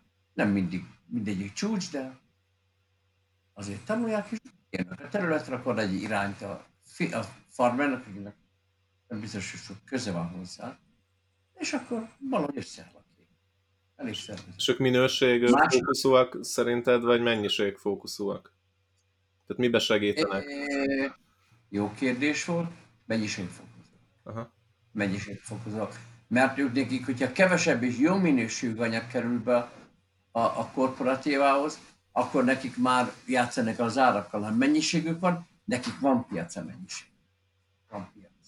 A másik nagy felvásárló cég, az nem korporatíva, az egy felvásárló, és akkor menet közben kölcsönöket ad a farmeroknak, a Carmen szülei is ezt csinálja, ezekkel vannak dealben, és akkor adnak oda pénzt, akkor mindig ilyen fiatal agronomusok kijárnak, jaj, gyönyörű a hely, meg a finka, de még neked ezt kell, na nincs pénz, nem baj, adunk pénzt, és akkor kávéba kell nekik fizetni. A korporatívnak a tagja, vagy te leadod a kávét, nincs oldal muzsika, mert neki kell adni, meg vizsgálni, tudják, hogy mennyit születesz be, meg a ikáfénak be kell jelenteni a születet. Mennyit születesz, az mind korporatívan jelentkezik meg. A Orlicsnál, aki a nagy felvásárló, ő pedig már annyit segített rajtad, hogy ha te is meg akarsz élni, akkor a fele az Orlics, a fele tiéd. Érted? Viszont ami tök jó, hogy ott a szövetkezet udvarán van egy kicsi hántológép, egy kis páper, és a tagok azt térítésmentesen használhatják. Tehát, hogyha az van, hogy mit tudom, van 100 tő gésája, és azt ő külön akarja kezelni, meg külön akarja eladni, mit tudom, tehát nem akarja eladni, akkor szépen van, hogy a kis autójával viszi zsákukba a kávéját, ott ő maga meghántolhatja, tényleg 1 forintot nem kell érte fizetnie, visszazsákolja, hazaviszi, megszárítgatja. Tehát, hogy vannak azért olyan szolgáltatások a háttérben, ami szerintem tök jó. Az emberek 20% vissza a saját kávéját. Vissza, 20, 25, 30, de 70-nel. 70 leteszi, és megyen a 1820-as megveszi. Meg ott ijesztő szembesülni. Zoli, te emlékszel rá, szerintem tavaly mentünk arra kocsival, ahol így ilyen hegyekbe át a kaszkara, tehát ahogy ugye megy a hántolás, futószalag viszi ki a telep szélére. Ugye nagyjából, amit leszednek cseresznyét, abból 15%-a lesz a végén hasznosuló zöld kávé. Tehát ahol 10 millió kiló kávét produkálnak, ott mondjuk ez ilyen 60-70 millió kiló kaszkara. Tehát amivel valamit kezdeni kell. Tehát, hogy ilyen elképesztő történetek, és akkor most, hogy bent vagyunk, és tényleg minden nap konzultálunk, meg toljuk a melót, így föltettem a kérdést a Tonyóiknak is, hogy miért nem csinál, van benne cukor, akkor miért nem veszitek ki a cukrot, és akkor mit tudom én csinálni, kávécukrot, vagy nem tudom, tehát ilyen volumennél már akármilyen hasznosítás is sokkal jobb, mint hagyni elrohadni, és és aztán majd kihordani valahova, szóval így ezek ilyen őrült volumenek, és egyébként őrült megoldandó feladatok. Amihez nem igazán nyúlnak hozzá, vagy sok esetben nem nyúlnak hozzá, mert most ez működik már így 200 éve, és megvoltunk, akkor miért kéne? Ők nem. Embertelen szag volt, amikor arra mentünk, arra emlékszem. Igen. Elkedelődnek. Én feltenném azt a slágergyanús kérdést, hogy így mikor lesz bányai gése? Hát jó. Hát ezt te mondod meg. Nem tudom, mit akar a gésával, amit adtam neki. Azt nem tudom. Hát lesz egy... Reméljük nem csokis kuglófog. 4-5 zsák lesz. Igen. Szerintem mire meg van válogatva, és elég finom. Nyam. Hát ha minden jól megy, akkor most ilyen április környékére összeáll már a konténer, az azt jelenti, hogy valamikor májusban már otthon lehet. De... Ha, tehát akkor idén már akkor lesz gyakorlatilag. Idén már lesz, de ha műsorvezető társaddal dűlőre tudsz jutni, akkor egy ilyen kóstúr erejéig még elfér a bőrönbe. Úgyhogy neked akkor lehet előbb is. És én már nagyítóval megpörkölöm szemenként. Ugye, emlékszel a paradicsomos kenyára? Hogyne. Szaki.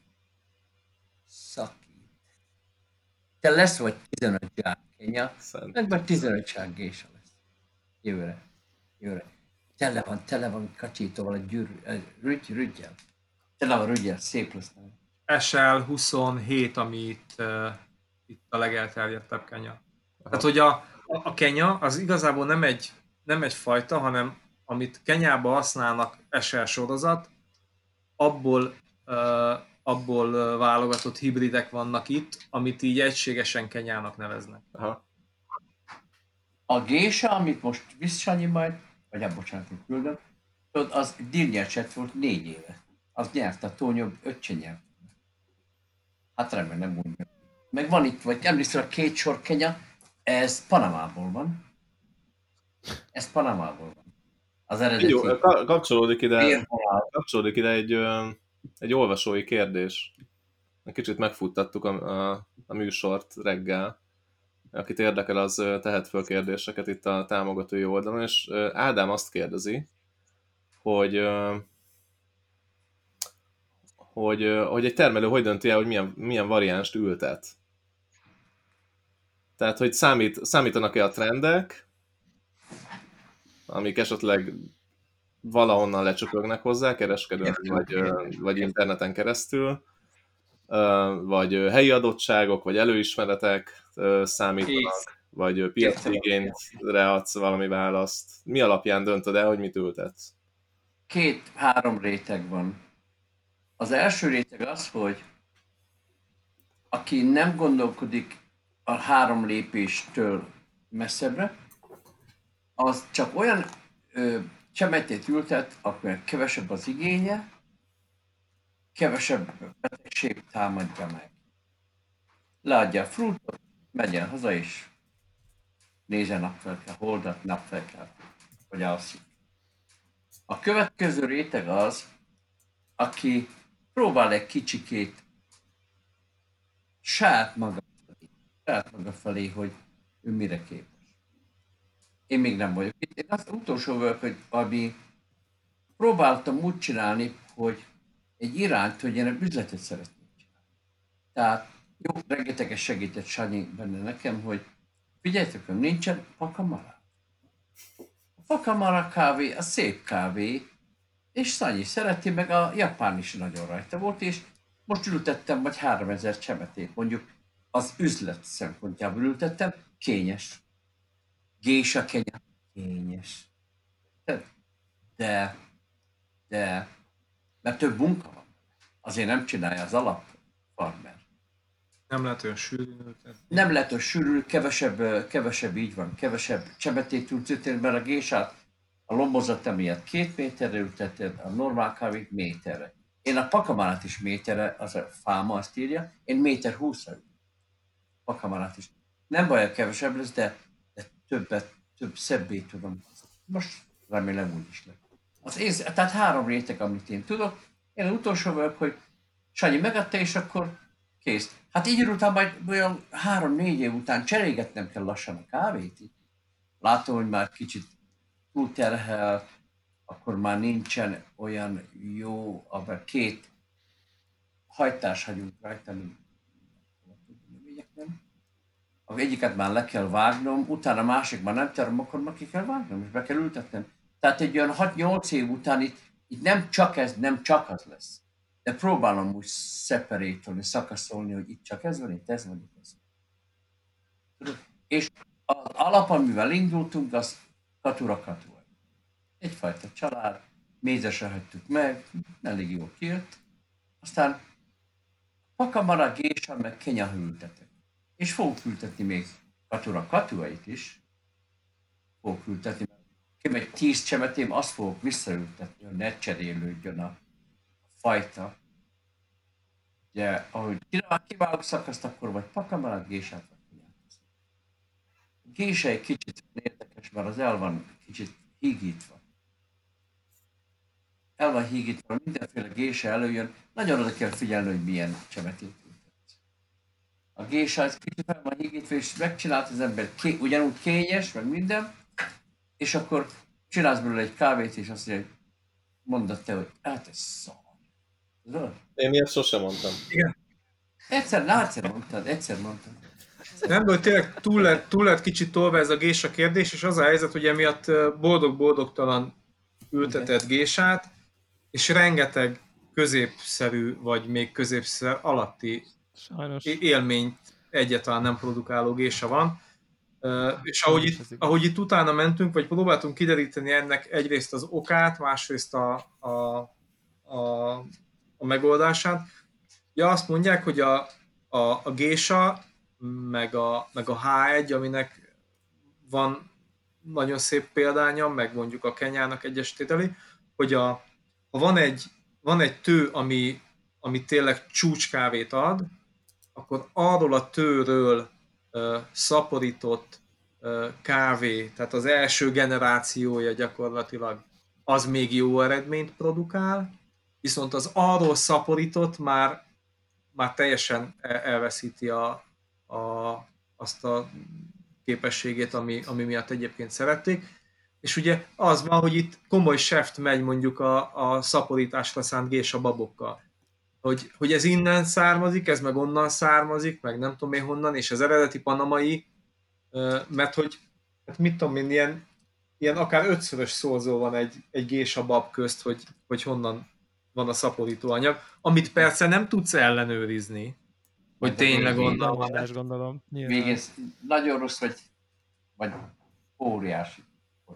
És hogy az ültetvényesek, vagy a farmerek meg elhitték. Tehát, hogy a gésa az $30, mit tudom én, zölden, vagy $50 zölden. És akkor, mivel ő nem kóstol, tehát egyáltalán nem ért a kávéhoz, hogy a végtermék oldalon az mitől jó, vagy mitől nem jó. És az életében nem kóstolt, és bármit mondanak neki, azt ő vagy elhiszi, vagy nem. De az a helyzet, hogy alapból úgy indít, még ha szar is a gésája, hogy $50. Mert hogy annyiba kerül a gésa. És akkor próbálod neki megérteni, hogy figyelj, tehát nem a gésa kerül annyiba, hanem a jó gésa kerül annyiba. És igazából nem is az enyém, hogy milyen fajta, a jó kávéért adnak ennyi pénzt.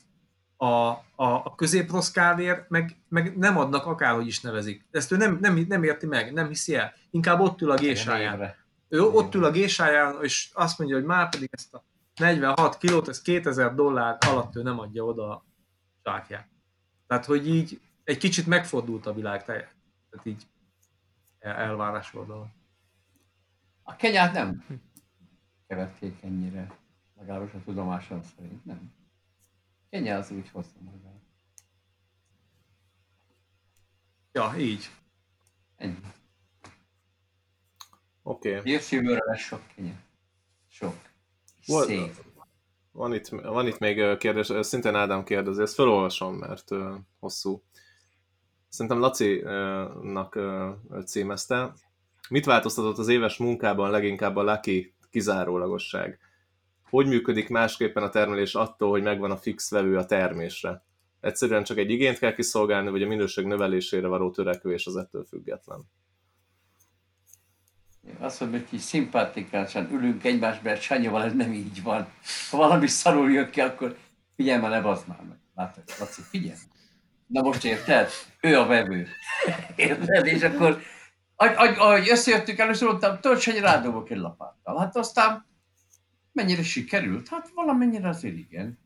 De az ő segítsége, meg a ti ösztök segítség, ezek benne van. És én ezt magamban nem tudnám csinálni, hogy így elmenne az irányba, vagy fermentálni, meg így most tudok kicsit, bele tudom kicsikét tenni magam jobban, mert tavaly az volt, hogy figyelj csak, Sanyi, szeretnék egy olyan kávét csinálni, amit én csak úgy fantáziáltam, vagy Sanyi, nem tudom már. Hagyjuk, vagy 2-3 napig az ágyon, és mikor még puha héja lehántolom, és úgy fermentáljuk. Kap egy természetes, vadas fermentációt, ami az ágyon történik, és akkor adunk neki egy irányítottat. És akkor meg, és elég jól jött ki, azt hiszem, Sanyi mondta, hogy nagyon jól jött ki. Tehát így tudok, de hogy összességében ez gyakorlatilag ő a bevőm, de az övé, tehát az övé, a fermentációs része. Azt, hogy évközben mi zajlik, azt én csinálom, figyelem, teszem, veszem. De születnél, mikor már jön a bab, akkor őt azért ott vagyok, és mondja, hogy belehány. Én, ha beleugrathatok egy gondolat erejéig, akkor azt mondom, hogy ez a kizárólagosság, a kérdés teljesen jogos, de nincs kizárólagosság. Tehát van a Lacival egy együttműködésünk, ahol az történt, hogy mi biztonságba helyeztük a Lacit, azzal, hogy azt mondtuk, hogy figyelj, ha az történik az ültetvényen, amit mi szeretnénk, és úgy csinálhatjuk a feldolgozást, ahogy mi szeretnénk, akkor mi kifizetjük a portékát akkor is, ha nem lesz annyira jó. Hála Jóistennek ez még nem fordult elő, de hogy a Lacit egy ilyen gazdálkodási biztonságba helyeztük. Talán ez így helyesebb. Jó. És hogy őszintén beszélünk a pénzről, hogy akkor kinek mitől tud ez működni. De ha valamelyik magyar pörkölő azt mondaná, hogy már pedig ő is szeretne innen saját kávét, nyitva az ajtó, nyitva a kapu. Tehát, hogy bárki jöhet, mondhatja azt, hogy figyelj, én szeretnék csinálni magamnak 10 zsák kávét, olyan, amilyen én gondolom, és akkor azt ő kifizeti közvetlenül, nem probléma. Tehát nem stoppoljátok a kommunista szisztémába. Hogy csak neki adhatod el. Jó, de mondok egy példát, tökéletes példát. Tudod, úgy tartogattam magamban, beszélgetünk másról, mindig van másról, szület előtt, hogy jaj, a Covid, jaj, volt egy-két problémás Sanyinak. És akkor, ha remélem, jöttök. És akkor közben én kaptam egy telefon Írországból, és küldtem neki mintát. Ugyanazt, amit Sanyinak. Kávé mintát. És akkor úgy ma Sanyi jött, hogy figyelj csak, van egy dolog Írországban, Sanyi. Mondom, kérlek kávét, és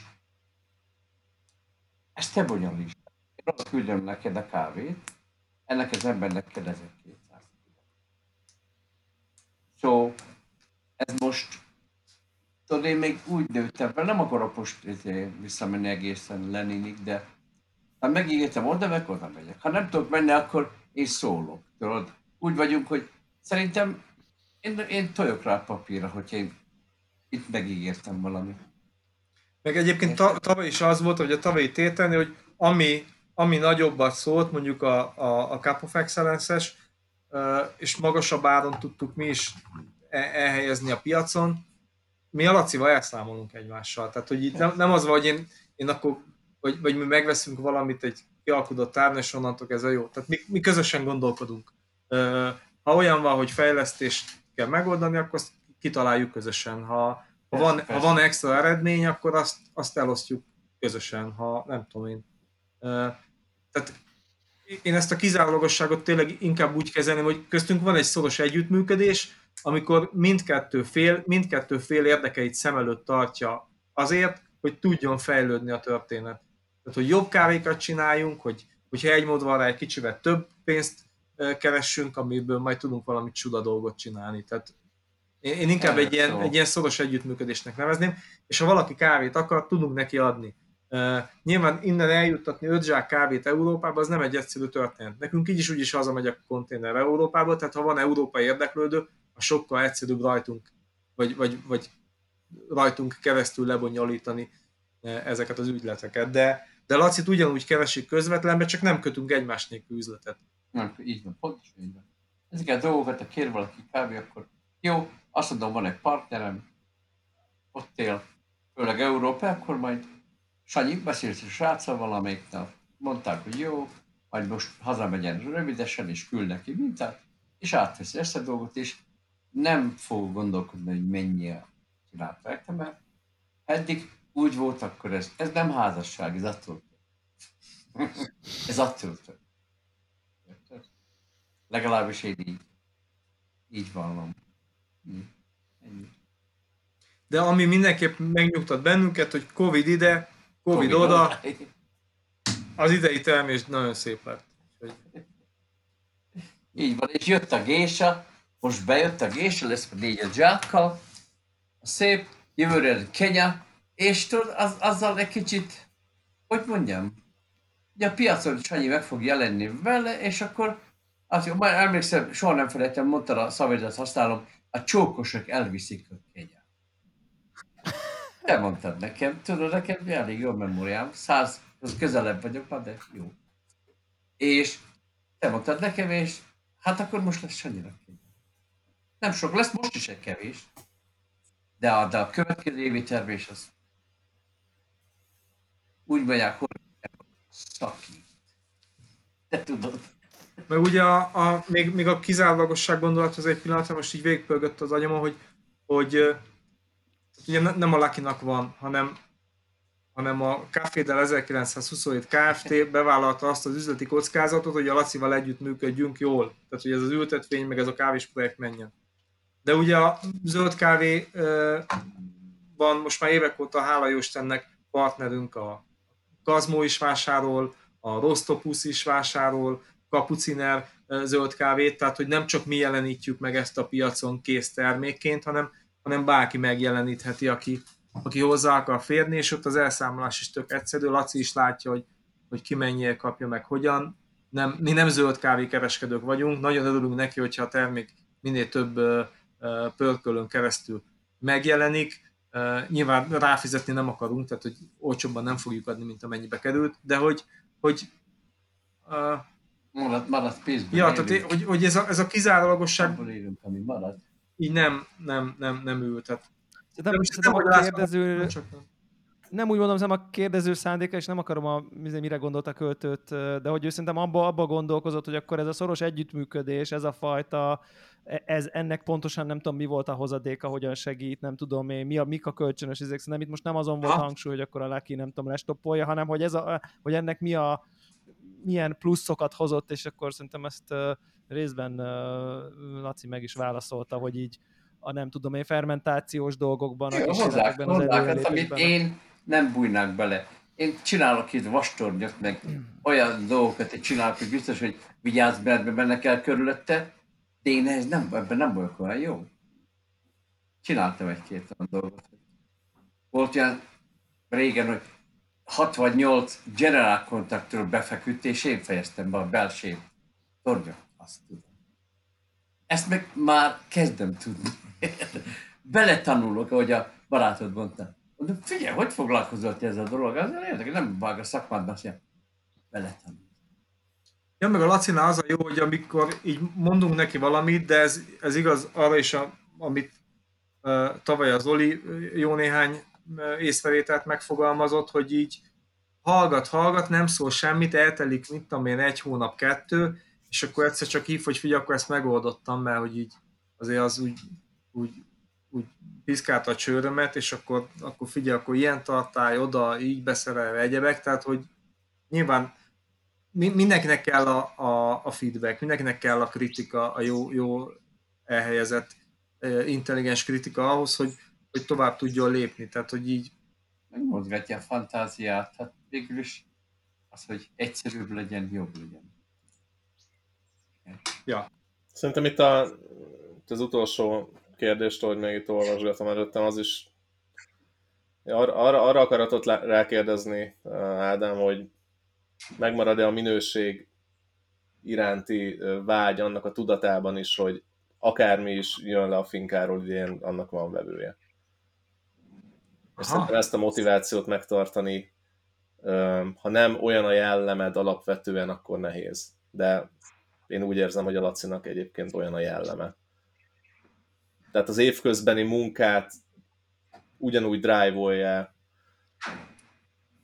annak a tudatában is, hogy te megveszed tőle. Csak egy gondolat. Tudod,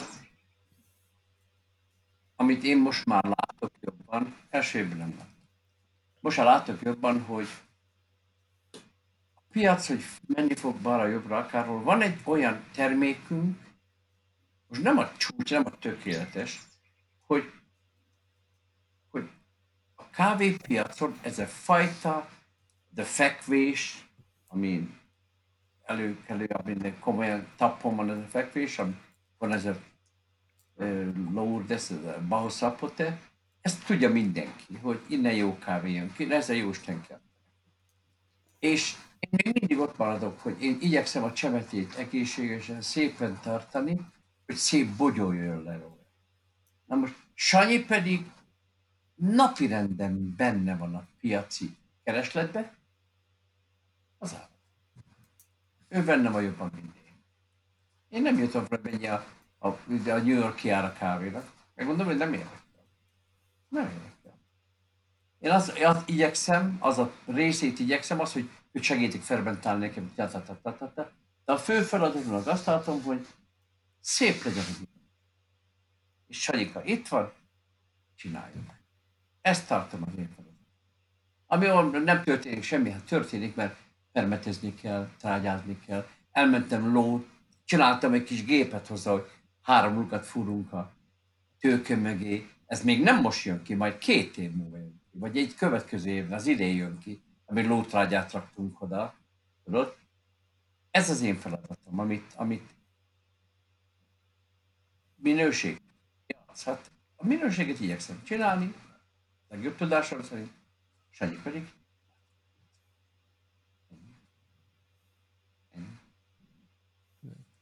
Aztán ez volt ez, ami nem tudom. Akkor talán pont a fordítottja történik, nem? Tehát most, ha itt jól értem meg, az egész beszélgetésből nekem talán ez jött ki, vagy ez volt így, ami nekem ugye a legjobban, nem tudom, tetszik így, most így nem tudom, ezt az, ami elhangzott, hogy ugye egy csomó esetben ugye a farmer nem is kóstolja a kávéját, amiről beszéltünk. Eleve fogalmatlanul fermentál, és igazából nem tudom én így most akkor most mondjuk úgy, hogy nem tudom, Sanyi, te, vagy a nem tudom én, a céged, vagy a cégetek, ez ugye egy olyan láncemet tud ugye képezni, hogy egyrészt behozza azt, hogy ti kóstoltok kávét, ti tudjátok, hogy mi a jó kávé, tudjátok drive-olni, nem tudom én, a folyamatokat, és pontosan ezt a piaci, nem tudom én, igények mentén tudtok úgy megfogalmazni és irányítani a farmnak a termelését, hogy az nem tudom én korszerű és kuráns és nem tudom érdekes tudjon maradni.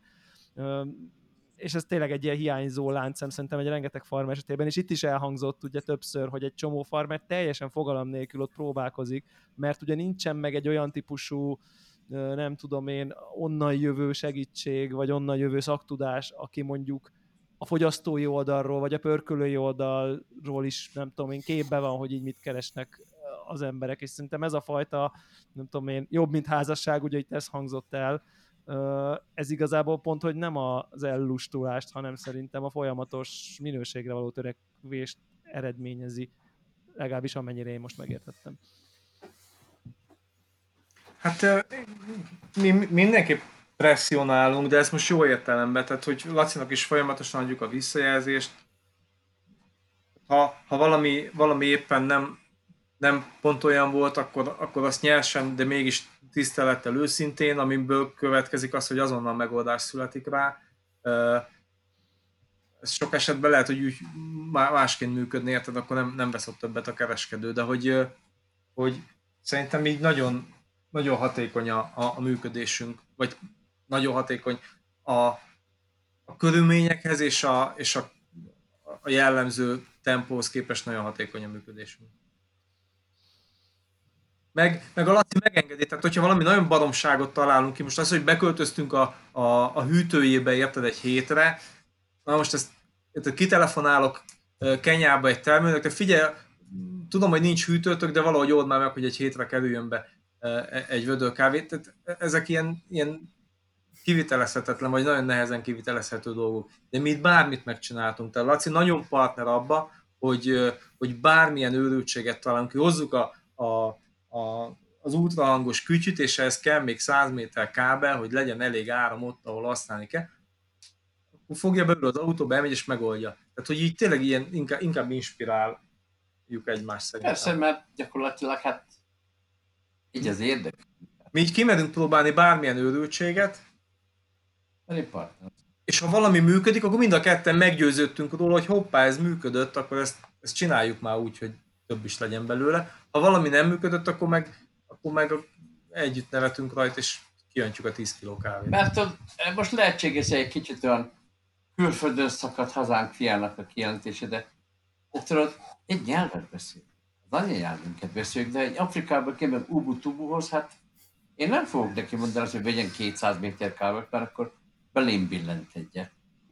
Érted? Hát szóval, itt ez történt, hogy én most itt élek ők, ide jöttek, veszik a kávét, és ide, mi van tököm, jól vagy, és félszarul megértjük egymást. Hát ez lényeges. Ez is lényeges. Szerintem ami még egyébként tök fontos, de ez megint csak nekem egy ilyen személyes érzésem, hogy ugye, most egy messziről indulok egy picit, hogy a Teslánál szokták mondani, hogy az érték nem az, hogy autókat ad el, hanem amit nem tudom én, tudást begyűjt a kint lévő autó és az információ, és kicsit egy olyan érzésem van, hogy ti olyan kísérleteket folytattok most már évek óta, egy olyan csomó tudás és tapasztalat halmozódik fel, akár a fermentáció, akár a feldolgozás, akár az éjesztő, egy csomó vakvágánnyal, egy csomó, mi is kóstoltunk, nem annyira jó, nem annyira átütő kávékat, de hogy ezek a vakvágányok, ezek tök nagy értékek abból a szempontból, hogy lehet tudni, hogy ez nem működik, ide ez nem működik, és szerintem... Igen, és ezt szerintem nem tudom, hogy hosszú távon egy olyan tudásbázist épít fel, mint ahogy pörkölőt se lehet úgy elkezdeni, hogy veszek egy lóringot 30 millióért, azt akkor pörkölök, hanem évek, sok év tapasztalata kell, hogy egyáltalán fogalmad legyen, és mivel úgy tűnik, hogy a világa, nem tudom, elmegy azért ebbe a különlegesebb feldolgozásokba, szerintem itt ez a fajta tudás és tapasztalatépítés, aminek én az a reményem, vagy most azt úgy látom, hogy ennek a virágja majd még csak a következő években fog igazán kinyílni, vagy nem tudom, gondolom, nekem van legalábbis egy ilyen várakozásom, vagy gondolatom, hogy talán ez így látszik. Igen, mi történik? Figyelj, mi történik? Elültetem a csemetét. Szoktam, ma szólok Sanyinak. Most hát, ugye, ültettem 300 csemet, 500 csemet, ilyen fajta. Jó szép? Szép. Jó helyről vettem a csemet. Mi történik? Vigyáznom kell rá, vigyázok rá. Mondom, kacsítók, látom a termés, látom szép. Zöld fejlődik. Következően lesz rá te termés. Sanyi jön, mert minden, akkor is jön, mikor a fél úton vagyok, de jön, csináljuk azt, ami van. És akkor leszüretelünk. Haza küldöm neki a kávét, ő átveszi, úgy, mint hogy egyedül így botorkálok a tőkék körül. Sanyi fogja, megpörköli olyan szinten, ami igény van rá, a nő szereti, boragaz. És akkor megtörténik. Lekóstolják, ő le tudja kóstolni, vagy a barátai, vagy valaki odajön. És akkor mondanak, hogy véleményt megosztanak. Szóval mit próbálok neked mondani, hogy egy komplexumot csinálunk, hogy ültetéstől az utolsó mozdulatig. Ezt nem sokan csinálják, biztos. Biztos, hogy csinálják, de nem sokan. Nem sokan. Ezért történnek valami, meg az a viszonyunk is normális. Tudod, azért történhetnek olyan dolgok, már nem olyan viszonyra gondolok, mert Sanyi nevetett. Figyelj csak, hogy olyan dolgot csinálunk, ami összhangban van. A végeredmény az, hogy megkóstoljuk a kávét. Nekem még nem tudott meggyőzni, mert nekem nincs kakaópor benne, akkor én nem iszom meg. Én megihatnám a kávét. Lenne rá lehetőségem, de... Most már kipróbálom. Hát, tudod, hogy fogok kipróbálni, Frankot? Gésát fogok kipróbálni. De kakaó. Miért mondják, hogy nagyra jó? És én azt fogom mondani, ha nem jó, hát akkor ugyanúgy, én szeretem a cserjét, azt respektálom. Szép, visszamösöl. De jó kávé nekem nem mosolyog vissza. Löty az még nekem nem mosolygott. Komolyan. És az ízlőpintyőim nekem nem rúgnak labdába, azért, mert én agyerős paprikát teszek. Itt voltak a srácok. Figyelj! Figyelj! Erős paprika az hazavágott engem. Itt voltál kint a vejjebeg a Peti, és akkor vittem, van egy kis bokrom, és van nekem rajta erős paprika, de az olyan két emberes. Hazamegyek. Csinálok le gyerekek. Jó, hagyj hozzanak húsról túl. Ja, persze. Vegyünk rá húsról túl. Múltad vagy 10-15 paprika, kezem mondom, vághatok bele erőset? Hát mi szeretem az erőset, mondom. Figyelj. Még egyszer.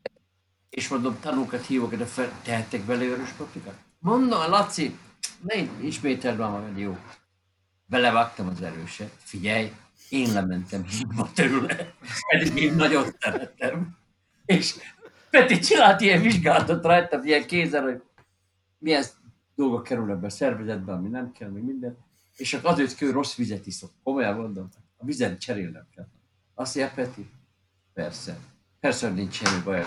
Megeszed az erőpaprikát, minden baktéria elmenekül a gyomról. Hát de mondjuk ez egy frankó. Szóval, ez van. De azért barátok. És utána azt mondtam, amikor rosszul viselkedtek, vagy nem akartak, lecsót fogtok enni. Rögtön haptálba vártam mind a kettő magát. Azért nem ízlelt. Tényleg biztos azt van, mert kérdeztem már Sanyi Zorzsia mástól is. Nagyon erős paprikát tettél, azt jön neked van mindegy. De van ízlésem, már ma úgy mentébe. A papaját megkülönbözteti az ananásztól. Tehát... Ennyi? Az jó. Ez kemény volt. De lehet, hogy azt is csak a szín alapján. Pedig ugyanannyit fizetnek érte a specialty sarcok. Papajás kávé nem megy drágábban, mint az ananászos. Mindegy melyiket. Pedig a papajának nincs is jó íze. Viszont a nagynak van. Igen. Volt egy srác, jártam ki vele horgászni, és ilyen krikkekbe ment be. Kiszedte a tőle, nagyon szentséget tudtak, hogy olyat vett ki, az a nagy méretű papagáj, az a nymfapagáj, vagy még volt ez a nagy, mi ez, ami nagy? Az. És mondom, honnan tudod? Azt mondja, tudom, mert egyszer láttam, erre jött az anyja, meg minden a rokonok. Hazajött, és akkor abból él, hogy felnevelünk ilyen kis kölyök, és látni már rá, hogy ez most hogy jött a papajához?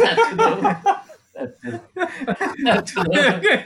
Jó beszél magyarul, csak a papaja, meg a papagája, az egy ugyanaz. Az ugyanaz. Akkor tényleg meg tudják különböztetni a papagájt mitől? A papáját? Ananásztól. Shit, papagájt értettem. De hallással lesz egy kis probléma. Volt rá egy sztori azért. Papagáj. Azért beszéltem a papagára, mondom, ez lesz most a téma. A papagáj. Gyuria, következő Zoli tanfolyamodon, és akkor beiratjuk. Az biztos az lesz. Beiratjuk a Lacit, és akkor így rákos, de jó papagáj, ez a kávé. Papagáj, jó papagájos kávé, igen, tökéletes. Shit, azt nem, hogy papagáj, nem papáját mondom. Shit, papájra nem tudok semmit. Akár itt van. Szóval, nem kényelmesedik, ebből is látszik. Így van. Na, hát szerintem köszönjük szépen, hogy ennyire majdnem 2 órát ránk szántatok. Én szerintem állatira várjuk az idei, nem tudom, mintákat, már az első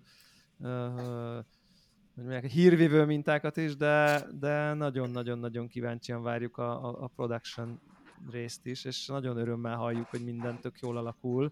Legalábbis amit ott most egyelőre lehet mondani a nem tudom növények, meg a cseresznyék látványára, és szerintem talán az egész magyar kávésközösség, ritkán beszélek az egész magyar kávésközösség nevében, de talán mondhatjuk, hogy ez az irány és ez a fejlődés, ahogy ez zajlik, az mindenképp nem tudom én tiszteletre méltó, és szuper jó sztori, és szerintem kevés olyan dolog van, amiben egyetért a magyar kávészakma, azt ne talán ez az. Köszönjük szépen, megkörülünk. És alibizünk, tehát, hogy így Ja, a videózat. Ja igen, csak hogy ha valaki videózott, hogy akkor az adja, hogy itt ülünk egy bódéba a kiemelt office-ba. Papagáj fészek mellett. Ha nem fog menni a kávé szóján, papagájt tudunk intézni. Helyes, ennyi. Meg egyedi rendelést fölveszünk kígyóbőrcipőt. Tényleg abból eliválható cipőt lehetne csinálni, abból a nagy dögből. Na, akkor pura vida. Sziasztok. Sziasztok.